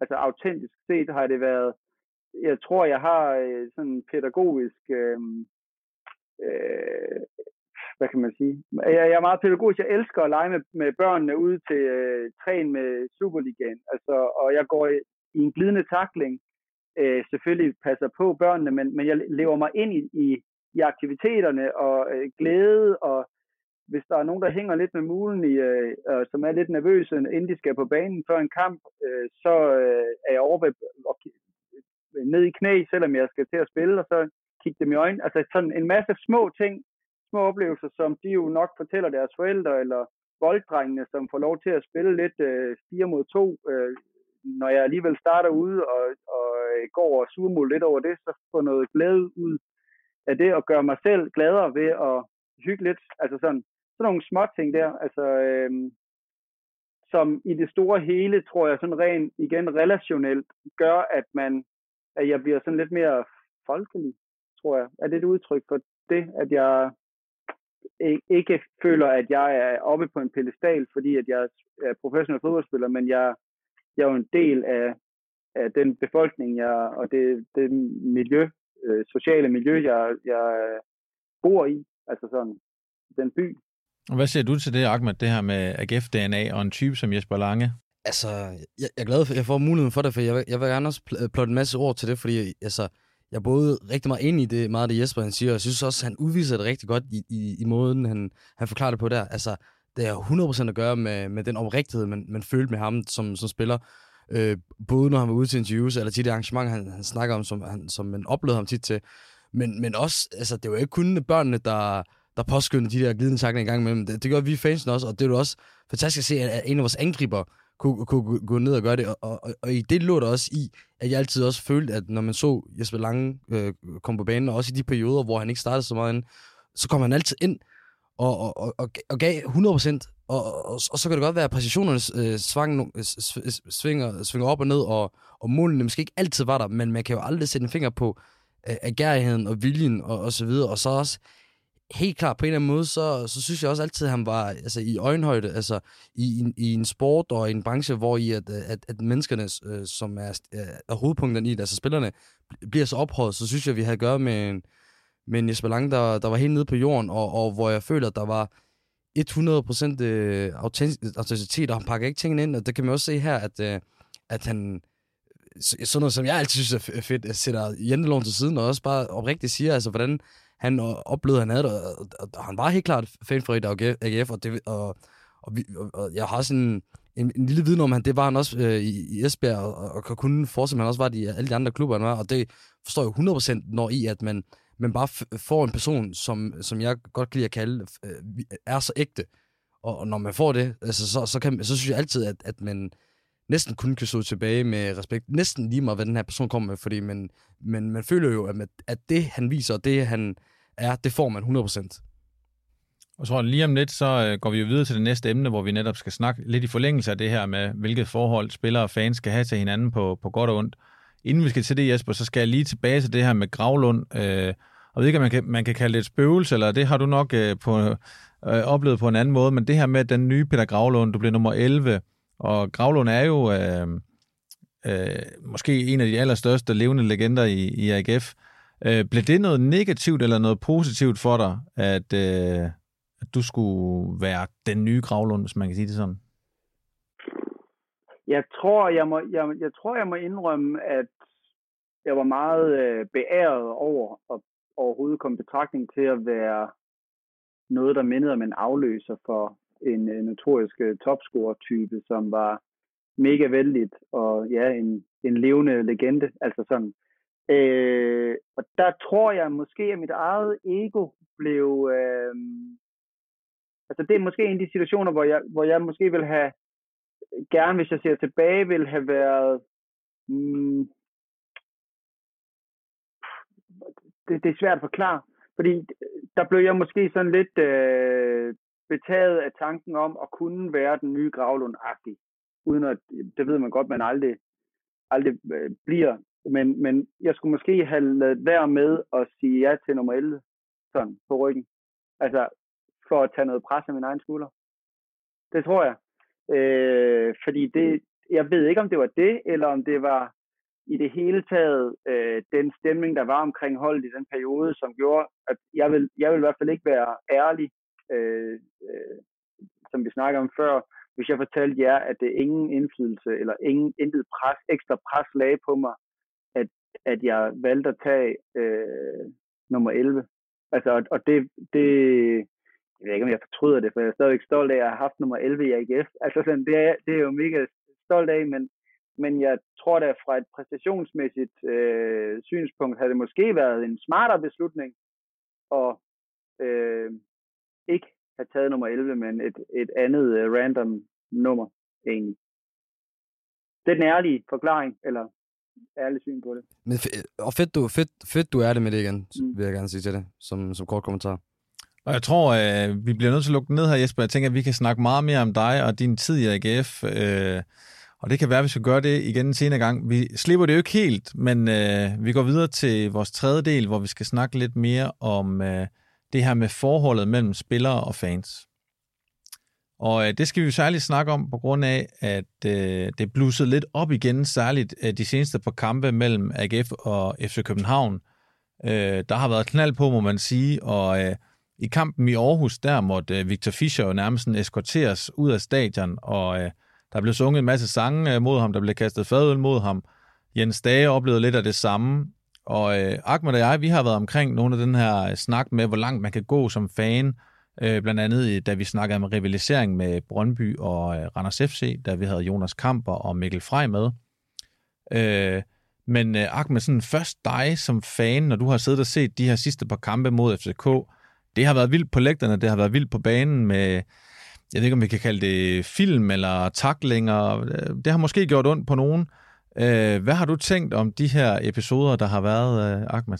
Altså først og fremmest vil jeg jo øh, give øh, Jesper fuldstændig ret i, at det har været nogle vanvittige underholdende øh, kampe, som, hvor i at, øh, at man, sådan en som mig, som desværre var forhindret i at komme på stadion, øh, var, var, var, var sindssygt misundelig for dem, der fik lov til det at være, at være en del af det kulisse, øh, som, som var helt øh, fantastisk. Altså, det vil jeg sige, det både var i, i Aarhus, men, men også, også i København. Der synes jeg også, at, at, at, at, at, at kulissen var, var, var helt fed.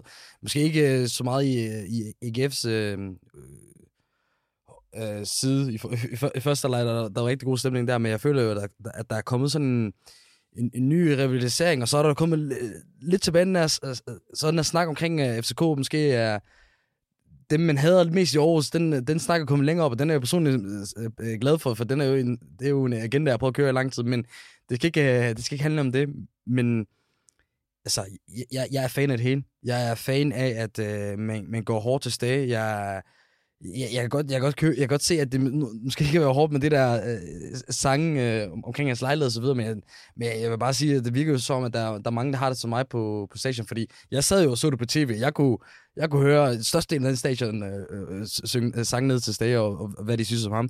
Og det synes jeg personligt er fedt. Jeg synes jo altid, at fodbold er et sted, hvor, som skal, som skal øh, øh, øh, være for folket, og hvor i at man skal kunne tage øh, en, en pause for, for, for hverdagen og kunne, kunne tænke på noget andet og have det her som, som fristed, som mange har manglet under corona, og som jeg ved, at både jeg selv og, og, og sikkert også mange af lytterne derude øh, har oplevet, øh, oplevet den her kæmpe savn og, og mangel øh, på, på fællesskabet. Og, øh, og igen, når der er det element med, at, at, at man samles til en sport og et, et hold, som man har så mange følelser involveret omkring, og man så er passioneret i, og, og man endnu, øh, øh, udover det øh, tilføjer noget, øh, noget, no, nogle store øl og så videre, altså, så, så, er det jo, så er det jo klart, at man kommer til at se en masse mennesker, der, der, der, der, der måske tager sig lidt dumt. Og, og, og det synes jeg også, at der, der er grænser for, men jeg synes på ingen måde, at det kommer til sådan en grad, øh, som jeg synes skal øh, påtales på, på nogen sens måde. Jeg synes også, at der skal mere i, i, i vores klub i, at, at altså vores... Øh, selvforståelse skal sgu også ændre sig. Vi skal ikke bare øh, synes, det, det er fedt, hver gang vi får nogle penge, bare for vi, vi sælger en spiller. Altså, altså, vi må gerne have nogle andre tanker om os selv. Vi må gerne blive sur og irriteret, når vi har en, en, en spiller, der anfører og, og selv øh, op, reklamerer øh, aarhus og går ud til hver medie og siger, at øh, han har ikke nogen tanker og ambitioner, Altså helt uprovokeret om, at han ikke skal andre steder i AGF, og så, så selv presse skiftet igennem til, til FCK, selvom han havde... Øh, en, en chance i udlandet. Jo, sportslige årsager, hvis jeg skulle sætte mig i en stagesko, så kan jeg godt forstå det, men jeg er ikke en stage. Jeg, jeg er fan af AGF og ikke spiller for FCK.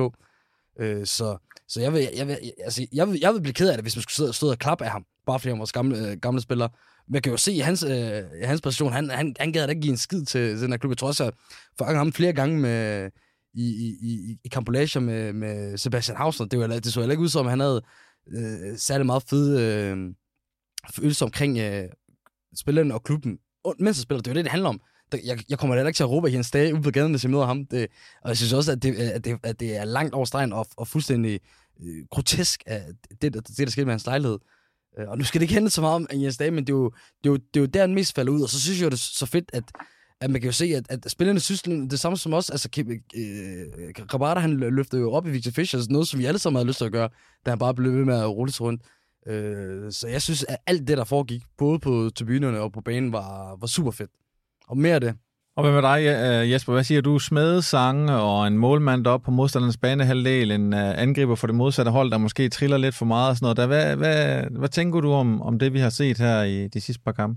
Jamen, øh, kan det være svar nok, at jeg var inde og byde 7.000 på hans trøje bagefter, da den blev sat på aktion? Eller? Ja, fedt, man. det, var ikke fedt. nok, det var ikke nok til at komme betragtning. Nå. Nej. Jeg ved faktisk ikke, hvem det solgt Jeg tror, det skulle være over det dobbelte, ja, faktisk. 14.000. Nå.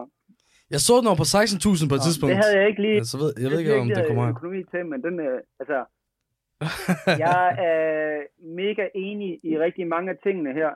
Øhm, det er det, vi lever af. Det er det, der gør sporten fed. Det er, at folk de lever sig ind i det, og det er, det er en hård sport, det er en fysisk sport. Man går lidt ekstra hårdt til dem, der har fortid i klubben, eller dem, man føler, der øh, piver lidt, eller det er det, vi lever af. Altså, så derfor så øh, er der ikke noget negativt at sige om det andet, end at der er forskel på, hvad der sker på banen, og at man så ikke går hjem til personen, fordi man finder en adresse, og så sætter ind til hans lejlighed bagefter. Det er jo der, forskellen ligger. Og så er det også retorikken i det, der bliver sagt, som er nødt til at være på et plan, hvor man også dagen efter øh, kan stå på mål for, hvad man har sagt.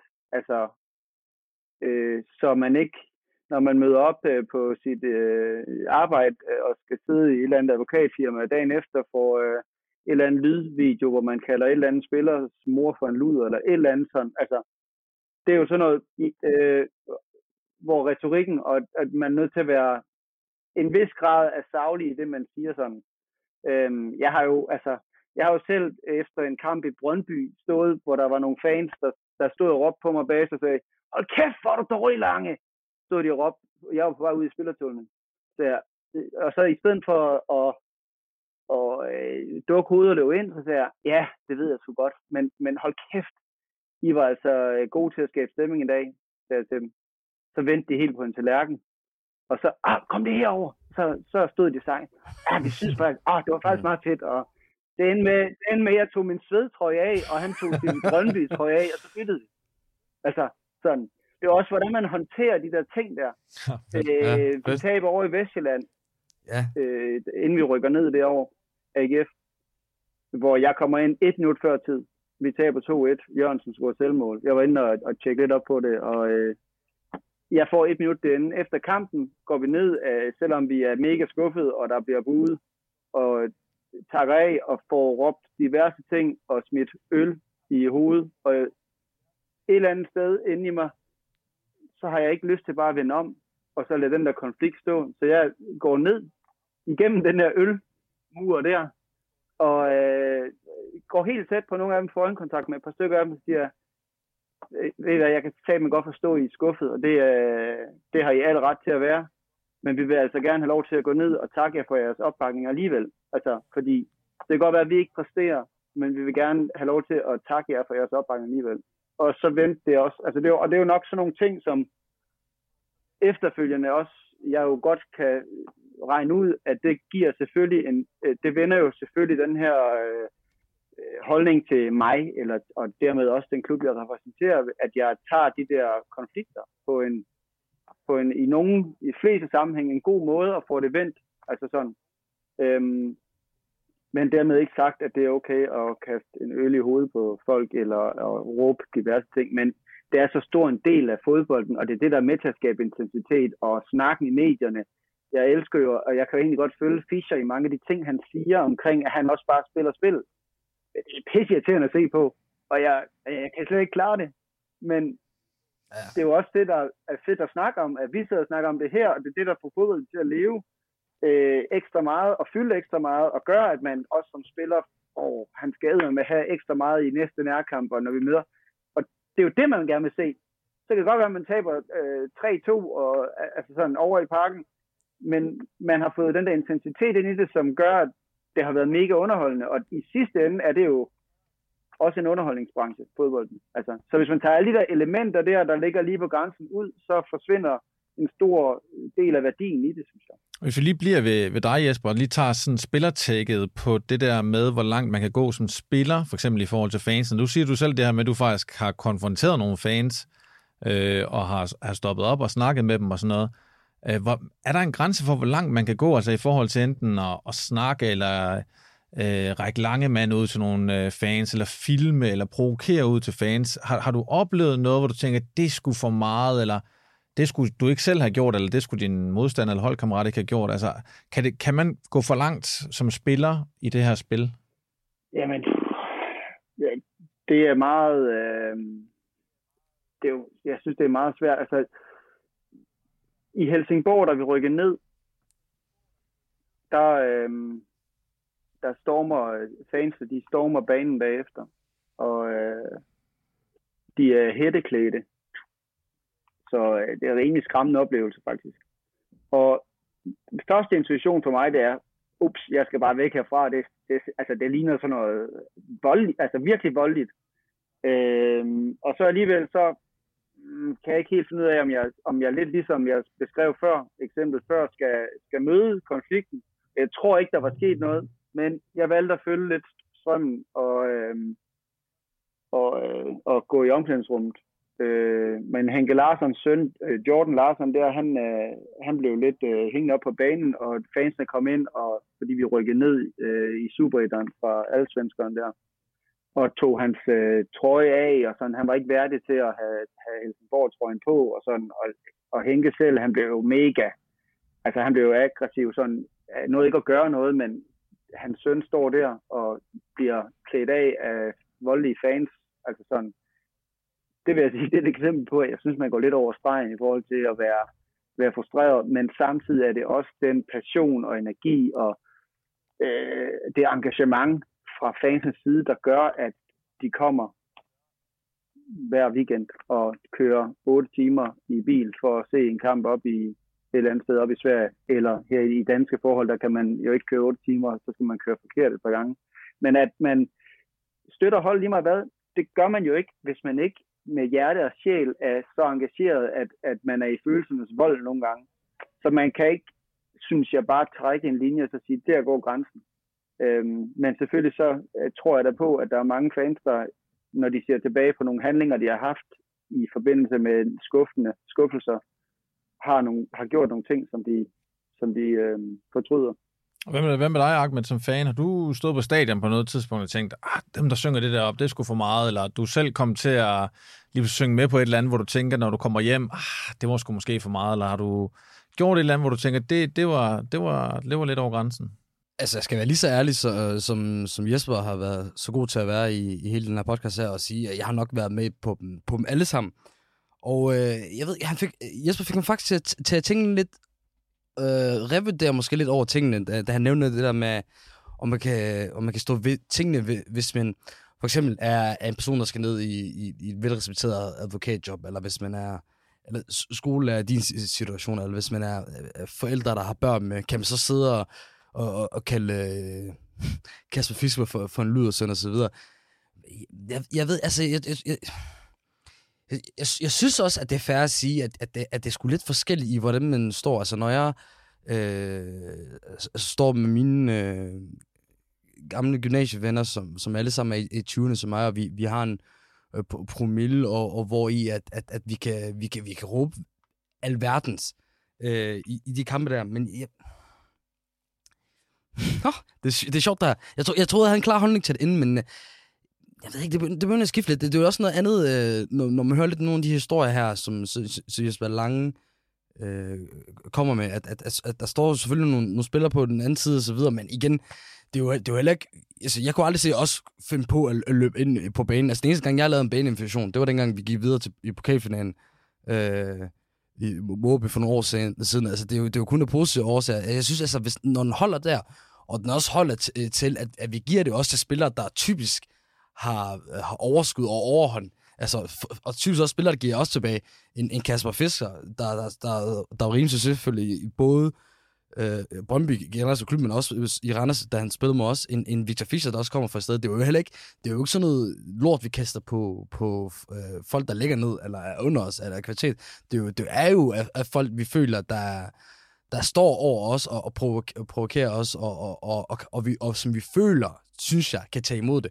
Jeg, jeg, jeg føler aldrig, at vi... Øh, har gjort det mod, jeg ved ikke, Lyngby, der kommer forbi med, og så råber ned øh, vanvittigt til en 18-årig spiller, der lige kom ind, eller øh, et eksempel, du taler om inden podcasten, begynder at, øh, at bue en 6-årig øh, øh, fan, der bare, bare fordi han er en Brøndby-fan, øh, tror på. Det kunne jeg heller ikke, for det, det synes jeg altid er, er, er, grænser for, men igen, fodboldfans og folk generelt samles jo øh, om had, og, og, og det kan man sige så meget omkring, men det igen, had er jo også en følelse, og følelse er jo det, der fylder så meget i, i, i fodbold igen.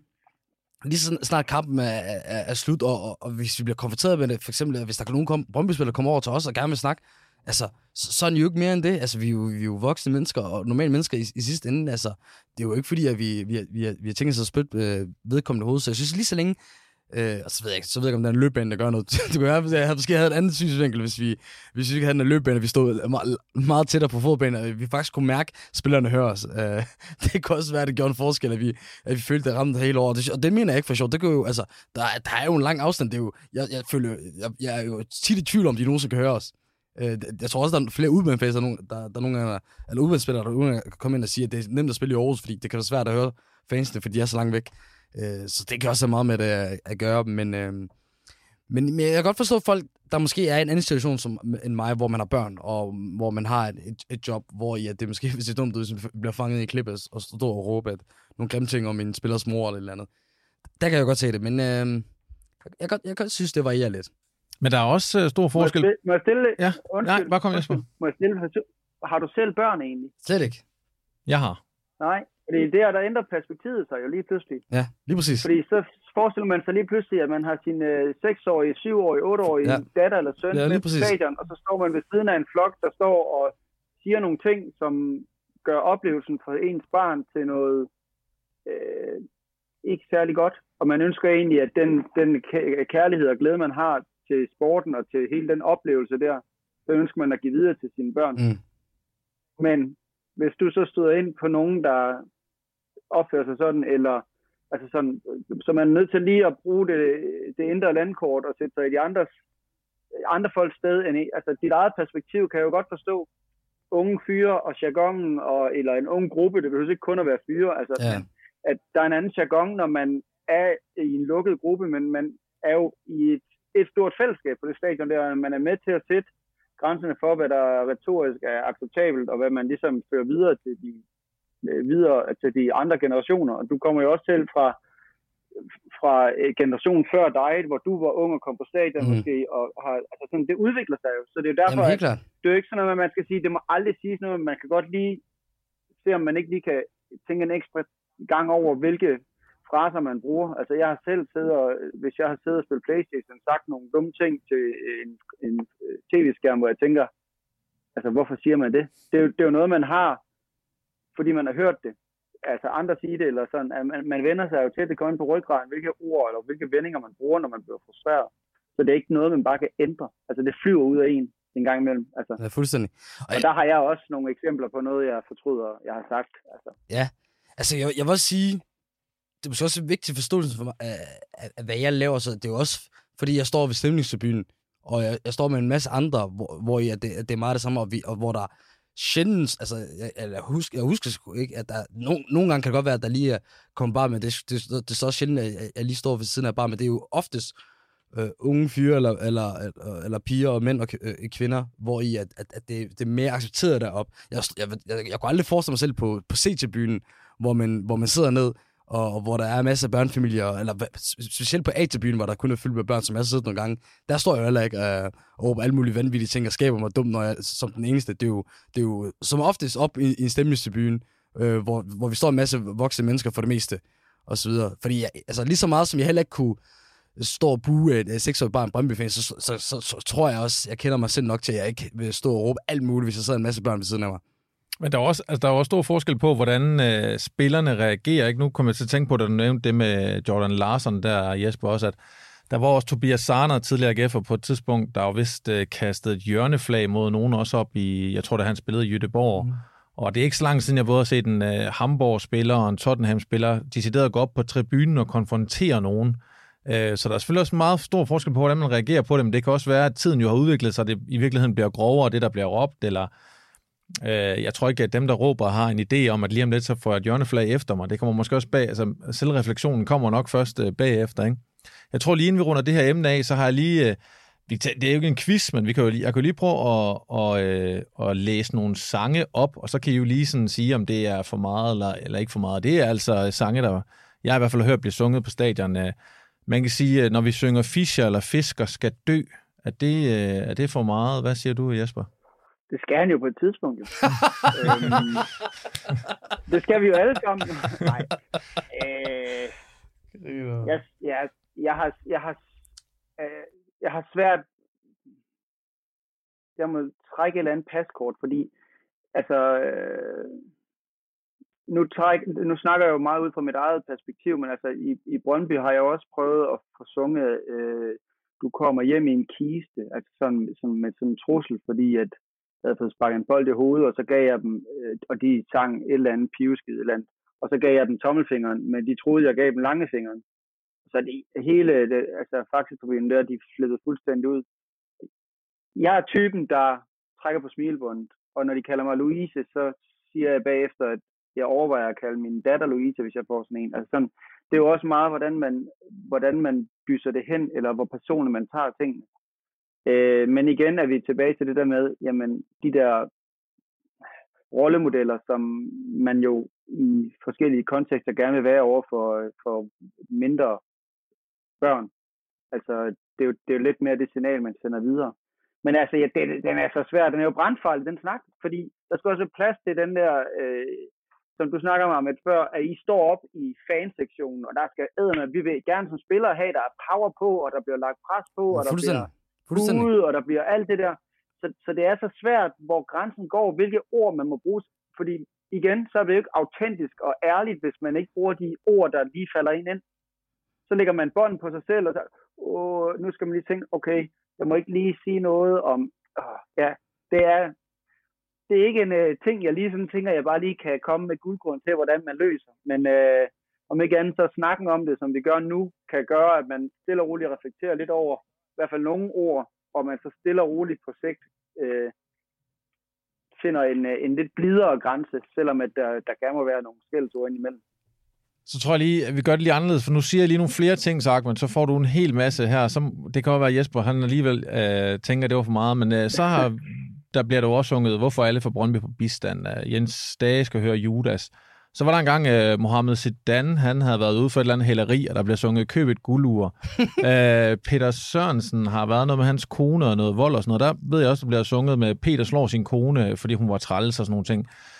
Altså, øh, er det også i forhold til, hvad man har oplevet, altså det her med Judas, altså det er måske, det kan man jo altid diskutere, men netop når man så går ind i sådan noget med, at man slår sin kone, eller du har købt eller hælet med et guldur, er det for meget så, Ahmed? Lad mig sige sådan, jeg, jeg vil sige, at en dag vil til hver en tid i min... Ah, okay, at, at, om jeg rigtig mener, at han er Judas, det, det, det ved jeg ikke, men at jeg vil kalde ham Judas, synes jeg virkelig ikke er, er den slemme ende. Altså, Judas er jo, er jo bare andet ord for forræder, for, og, hvis, og hvis, hvis man skal tegne der, så synes jeg, at man, man begynder at, at, at røre ved noget, man slet ikke skal i, i, i fodbold. Og så, og så bliver det lige pludselig det, som, øh, som, øh, som Lange snakker om, at, at så bliver det slet ikke autentisk. Øh, altså, eksempel du bare nævnte, så, så, så går jeg mærke, altså, jeg synes ikke, øh, jeg synes, jeg, synes, jeg synes lige det der med Peter Sørensen og hans og kone og sådan noget, det, der, det, det, det er måske lidt over grænsen, også fordi det, var, det er så personligt, og det er så en, en, en, en, en alvorlig sag og så videre. Og hvis jeg gerne, selvom du ikke lige spurgte ind til det, så vil jeg gerne plotte noget kort til det der med, med, med, med fisker og fischer. At, at, at, at der synes jeg, at, at jeg skal snakke om ordvalget, som er meget afgørende her, fordi en ting er at sige, at de skal dø, en anden ting er at sige, at man skal slå dem ihjel, og, så, og nu, nu, nu vil jeg jo rette, rette til, at vi faktisk siger slå ihjel, og så kan folk jo synes, at det, det er jo mere alvorligt, men når jeg for, for eksempel står og, og synger, slå nu fisker eller fischer ihjel, øh, så, så tænker jeg jo helt klart på, på at, at de skal høvdes igennem og de gerne skal ned, ned og lægge og så videre, og så øh, at, lyder det, kommer det bare bedre ud, når man sådan synger det. Flere, øh, altså, flere tusinde mænd, inden man skal sige, ej, vi gider ikke godt nu øh, takle øh, fik, øh, Fischer rigtig hårdt, altså, det, det lyder heller ikke så fedt. Det, heller, det gør heller ikke at i sådan en chant. Jeg, jeg er kæmpe fan af melodien. Altså, det er jo, det er jo mest af det. Det er jo de, de fede melodier, og når man synger det i kor og sådan noget. Fordi når jeg egentlig tænker det, så tror jeg, jeg har aldrig tænkt så dybt over det, og når jeg synger det sådan der, og, og, og, og mener det, så er det jo øh, i form af, at, at, at den skal slås ihjel i fodboldforstand. Både i form af, at de ikke skal få noget med hjem, og de skal takles. Og så igen, jeg, jeg synes, det er at tage meget ud af kontekst, hvis man skal begynde at tolke sådan helt bogstaveligt på mange af de ting, der bliver sagt øh, som fodfan, og som man synger med på, på chance og videre. Det, jeg synes, man kan gå ind og tage fat i meget mere i, i, i hvad individuelle personer siger, og om, og om karakter, at det har noget karakter og noget diskriminerende i, i form af noget degraderende omkring øh, kvinder, eller, eller, eller, eller hudfarve, eller, eller sådan en, sådan en dyb personsag, som, som Peter Sørensen er, men at, at man lige, lige præcis øh, vælger at bruge et ordvalg. Altså, der er jo ikke, der er ikke nogen, der er ikke en eneste person på den tribune, der, der, der oprigtigt mener, at, øh, at vi skal gå ned og, og, og dræbe øh, fischer og, og, og fisker, og, og at man råber noget til dommeren. Altså, det synes jeg også, at det har også bare været noget, der der har været en del af det, at du, altså de, altså, træner må ikke sige noget, spillerne må ikke sige noget, så der er, nogen, der er nogen, der er nødt til at sige noget jo. Så, så nej, det, jeg synes, det, det, langt hen ad vejen er det fint, lige så længe det ikke begynder at blive så personligt som med Peter Sørensen, eller at det begynder at blive øh, diskriminerende på den ene eller anden måde. En afsluttende bemærkning fra dig, øh, Jesper? Nej, jeg synes egentlig, at han får det beskrevet godt der. Altså, at man, der skal være plads til mange af de der ord der, men så længe det ikke bliver decideret diskriminerende og øh, øh, personligt på den ubehagelige måde, kan man sige. Altså, øh, så skal der så er det med til at skabe stemning det er med til at opildne, og det er med til at, at det er en så stor del af en fed oplevelse på stadion, at der er den øh, vokale øh, støtte og pres og alt det her. Og vi må ikke. Så, eller som spiller må man ikke. øh, så, ja. så jeg synes, det er en kæmpe stor del af oplevelsen, og det er... Øh, jeg kan sige, at jeg, øh, jeg synes, at det skal, det skal AGF også udvikle endnu mere, så I skal råbe endnu højere, for ja, I står ja. så langt væk og øh, fortsætte med det, altså, og så sørge for, at, øh, at, og det har jeg ikke heller ikke oplevet i lang tid, men at, at øh, bueråbne til egne spillere, det kan jeg huske, det var der i den tid, jeg var der nogle gange, det kommer jo aldrig nogensinde til at gøre nogen bedre at blive buet af. Så kan man, ja. må man måske fuld, bagefter fuld, fuldstændig enig. Men støt nu holdet op igennem hele kampen, alle minutter, lige ja. meget, om man ikke lykkes. Og så give det energi, man kan. Det er jo det, man er der for. Det er jo for at støtte hold. Altså. Ja, det, det vil jeg kort sige, jeg er 100% enig i. Man skal, man skal det har jeg aldrig forstået, hvorfor fanden man skal begynde at bruge sin egen spiller. Altså, jeg skider på, om, om, om det er altså, selv sådan en kamp, hvor det er 7-8-0. Altså, jeg er altid sikker på, at spillerne er nogle af dem, der har det aller værste. Der er jo ikke nogen der af dem, der, der gider gå ind til det der. Der er ikke nogen, der er oprigtigt øh, gider at gøre det, og der er ingen, der bliver motiveret af, at der står flere, flere, flere tusind mennesker, der, der, der står og buer af dem, og, og, og så vil jeg også øh, give fuldstændig ret i noget, jeg måske ikke selv har nævnt ord, måske bare lægge implicit at sige, men de gør jo, det er jo så meget med, med, med stemningen at, at gøre øh, at man skal, man skal køre fuld med følelserne, og når man også kører fuld med følelserne, så ryger nogle af de ting også med, og, og, og det skal man, øh, det, det bliver man nødt til at blive i sig, hvis der er nogen, der har problemer med det, også fordi der, der, der er sjældent nogen, der tænker så meget over dit ord igen, og, og når lige så længe de der grænser, vi snakker om før, bliver lagt, øh, så går det også, og så har Jesper jo fuldstændig ret i, der er en fucking løbebane, øh, skal vi sprog, apropos det, vi snakker om, øh, der gør, at det er jo, det er jo endnu sværere, og, og så, så kan vi jo bare trøste de, de mange fans med, at de, at de skal råbe højere med, at, at det bliver rigtig god træning til, vi forhåbentlig inden for nogle få år er finaliseret det her nye stadion der, så, så, så, altså, så kommer vi til at råbe højere end alle andre i, i hele ligaen jo, så det, det er jo perfekt. Og lad os lade det være det sidste ord for det her. Vi skal til at nærme os afslutningen, og der har vi jo øh, højdepunktet, vores velkendte quiz, Ahmed mod gæsterne. Og lige nu, der står der jo øh, 7-7, og øh, så er det jo lidt forunderligt. Den her, 8-8?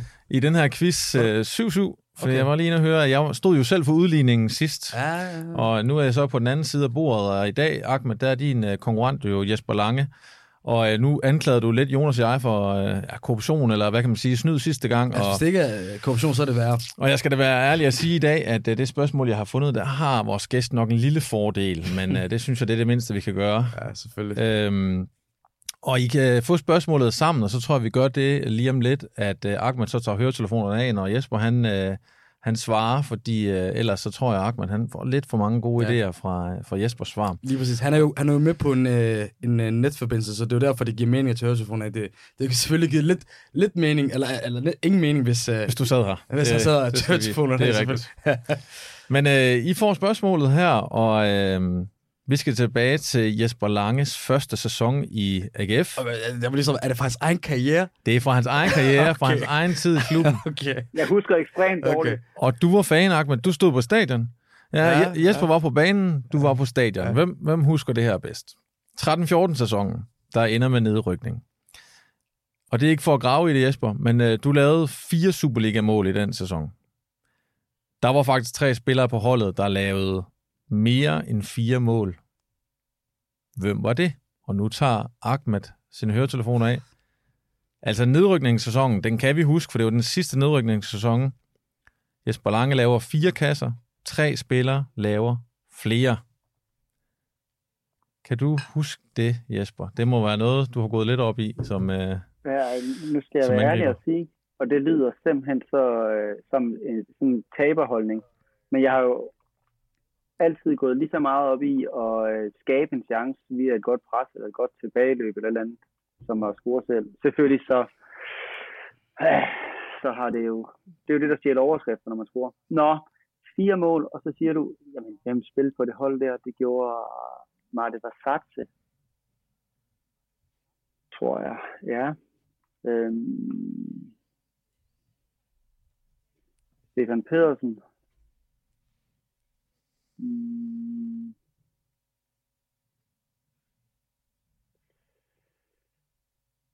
Kasper Slot. Og...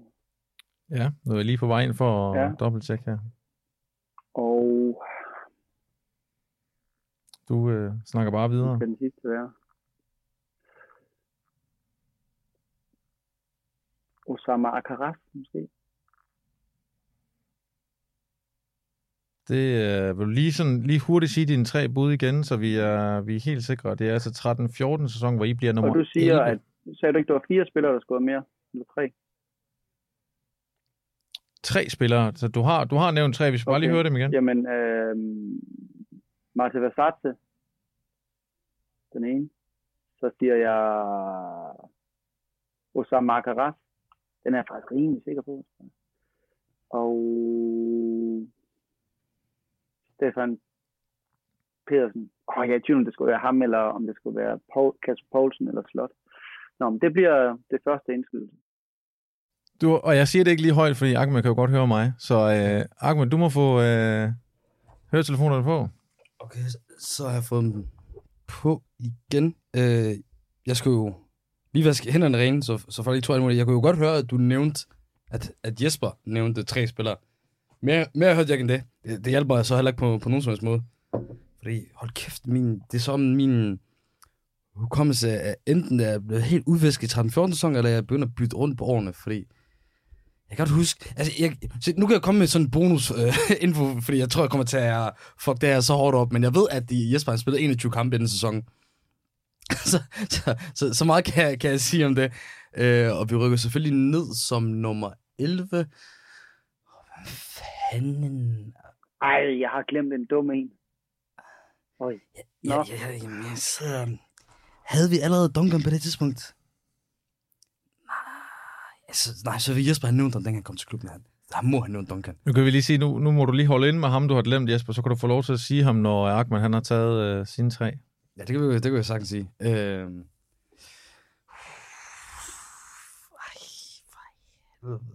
Altså den sæson, hvor vi rykker ned. Ja.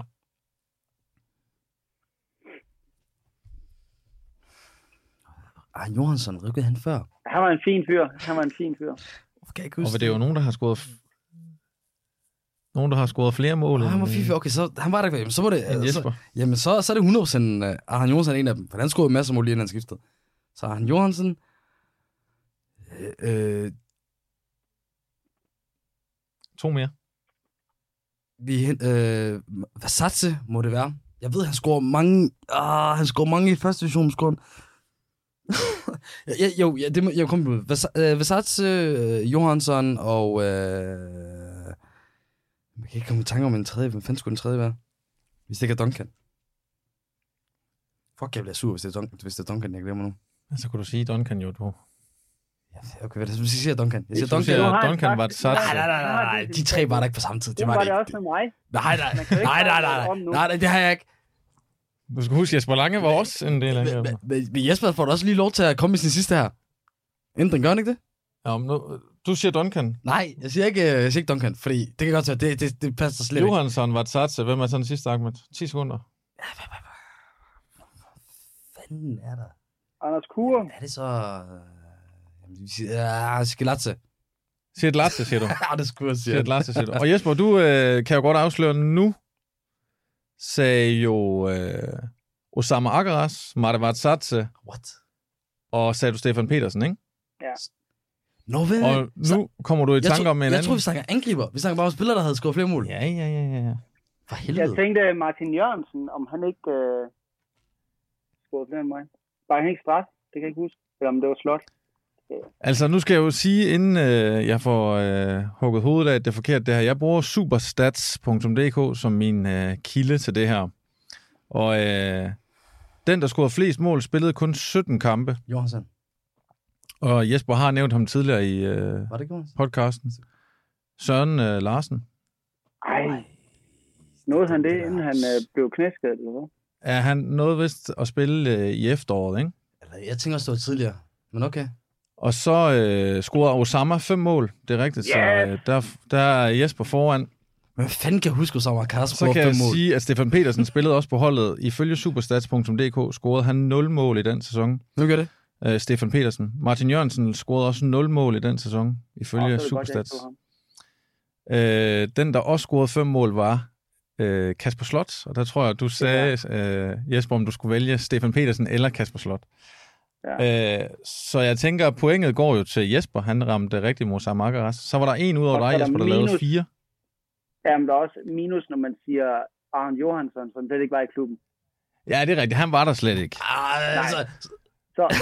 så han snyder mig fuldstændig der. Men røg han så inden, lige inden, eller hvad? Eller det halve år før så? Det kan jeg ikke huske, faktisk. Jeg kan faktisk ikke huske, hvornår han røg. Det er i hvert fald uh, tidligere, ja. Og så en, I ikke har nævnt, der lavede lige så mange som dig, Jesper, det var jo så Danny Olsen. Han nåede faktisk at lave fire kasser på uh, meget kort tid. Ah. Han var der jo kun i foråret. Ja. Uh, han kom jo til, der, der så det jo lidt bedre ud. Altså det, man kan sige, det var jo egentlig jeres uh, forsæson, der var rigtig dårlig i forhold til, uh, vi tabte, til hvordan det øh, Hvad tabte vi? 12? 11, 11 eller 12 i streg, tror jeg ikke, med Fredberg som skrive, træner. Vi fik en skrivebordsejr mod Viborg. Det er vist rigtigt. Det er vist rigtigt. ja, det kan jeg snakke så. Jeg, jeg, jeg er glad for... jeg, jeg er glad for lytterne af mine vidner til, at vi, at vi sidder her og quiz om, hvad uh, Jesper Langes uh, konkurrenter i forhold til mål fik scoret, som han, han har fuldstændig styr på i sin første Jesper sæson. Jesper havde en lille fordel, og han udnyttede en lille fordel. Kan vi, skal, vi, kan vi så ikke snakke om min uh, 0-11-12 sæson i Åborg IF, og hvem der scorede flere mål end mig der? Vi kan snakke om, hvor mange minutter jeg havde på banen i forhold til scoringerne, i forhold til de, de ja. andre, der var. Altså, herinde på Superstat står der jo kun uh, antal kampe, ja. kan man sige. Så det kan godt være, at du har, du har været skarpere. Var, var det, lå du højt på li, i, i ligaen der med, med antal minutter i forhold til mål? Det ved jeg faktisk jeg kan, først, jeg kan først godt finde det, tror jeg. Der står her, at du spillede, øhm, hvis vi skal gå ned i detaljer, i den sæson spiller du 1727 minutter. Oh. Du bliver starter inden øh, 12 gange. Du, bliver, øh, du starter inden 18 gange, bliver skiftet ind 12 gange. Nå. Så indskiftet 12 gange. What? Jeg ved ikke, om det gjorde det bedre. Jeg kan se kan i forhold til... Har så spillet... Ja, det er cirka samme, som da du laver ni kasser i Esbjerg i 10-11. Der spillede du cirka samme antal minutter. Så det var faktisk over dobbelt så mange mål på det i den sæson. Men ja. kan det passe så, at du spillede 30 kampe i den første sæson i AGF? I, i ligaen? Altså spilletid 30 kampe, i hvert fald i ligaen. Ja, ja, det, det jeg, har ikke, jeg har ikke været inde på de der stats så meget. Der er jo ikke så mange altså, mål. Altså, jeg husker, jeg husker det meget vel, som i hvert fald den første sæson, så, så spiller du mere eller mindre alle kampe. Ik- ikke altid fra starten, men i hvert fald, ja, du, du var en del af i hvert fald alle kampe, husker jeg. Så det, det giver ja. god mening. Men uh, tilbage til, uh, at gæster nu har bragt sig foran 8-7 i den samlede stilling, Ahmed, og mm. du er bagud igen. Jeg håber, og, uh, jeg håber lytterne skaber et oprør for, for mig for det her. Og ellers øh, så er vi kommet dertil nu, hvor jeg vil sige øh, tak for i dag, og tak fordi I lyttede med derude. Og øh, følg gerne vores øh, podcast og abonner der, hvor I nu kan. Ja. Og giv os gerne noget feedback med på vejen, så vi ved, om vi skal gøre noget anderledes, eller blive ved med noget af det, vi gør. Og ellers så øh, kan I finde os rundt omkring øh, på de sociale medier, på Twitter, på Facebook, på Instagram, og selvfølgelig på vores hjemmeside morethanaclub.dk. Og ellers så høres vi ved, og så er der kun tilbage at sige... Øh, lige, lige inden vi, vi lukker ind, så, så, så, så har jeg jo læst lidt om, øh, Jesper, at du øh, selvfølgelig står i en situation, hvor i at du øh, øh, har ny, ny udsigt i din karriere i forhold til, øh, at du gerne øh, vil gerne blive form for specialtræner og så videre. Altså, er, er, der, er der noget, du gerne vil plotte til det til sidst, altså i, i forhold til øh, nogle af de tanker og drømme, du har om det? Jamen, jeg, Bare sådan jeg, kort.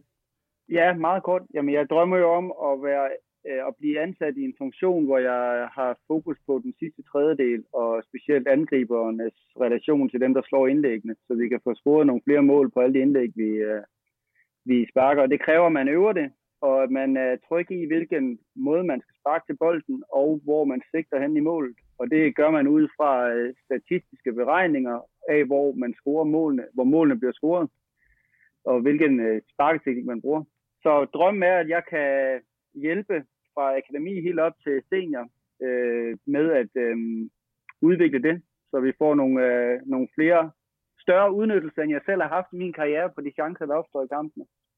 Og nogle klogere indlæg. Det, det, det er noget, man kan bruge meget af i, i mange klubber, specielt også i AGF. Og vi ved jo, at uh, der, der, der er nogle personer i, for klubben, både uh, ja, diverse steder i klubben og administration, der, der, der også lytter, nogle gange lytter med i podcasten, så vi kan håbe med, at de også lytter med her og, og tager det til, til efterretning. Du skal ja. i hvert fald have tusind tak for, at du gad at være med. Det var en fornøjelse. Ja, kæmpe stort tak til dig, Jesper, og øh, tak til dig, Ahmed. Tusind tak. Og øh, så er der vist kun tilbage at sige tusind tak for i dag. Tak fordi I lyttede med derude. Og øh, følg gerne vores øh, podcast og abonner på den øh, på diverse øh, podcast-medier, og så giv os gerne noget feedback med på vejen, og fortæl os, om vi skal gøre noget anderledes, eller om vi skal blive ved med noget af det, vi gør. Og ellers så kan I finde os rundt omkring på de sociale medier. Vi er på Twitter, Facebook og Instagram, og så selvfølgelig på vores hjemmeside morethanatclub.dk. Vi høres ved, og så er der vist kun tilbage at sige, kom så de vi. Kom så de vi. Let's fucking do this. fedt, fedt, fedt.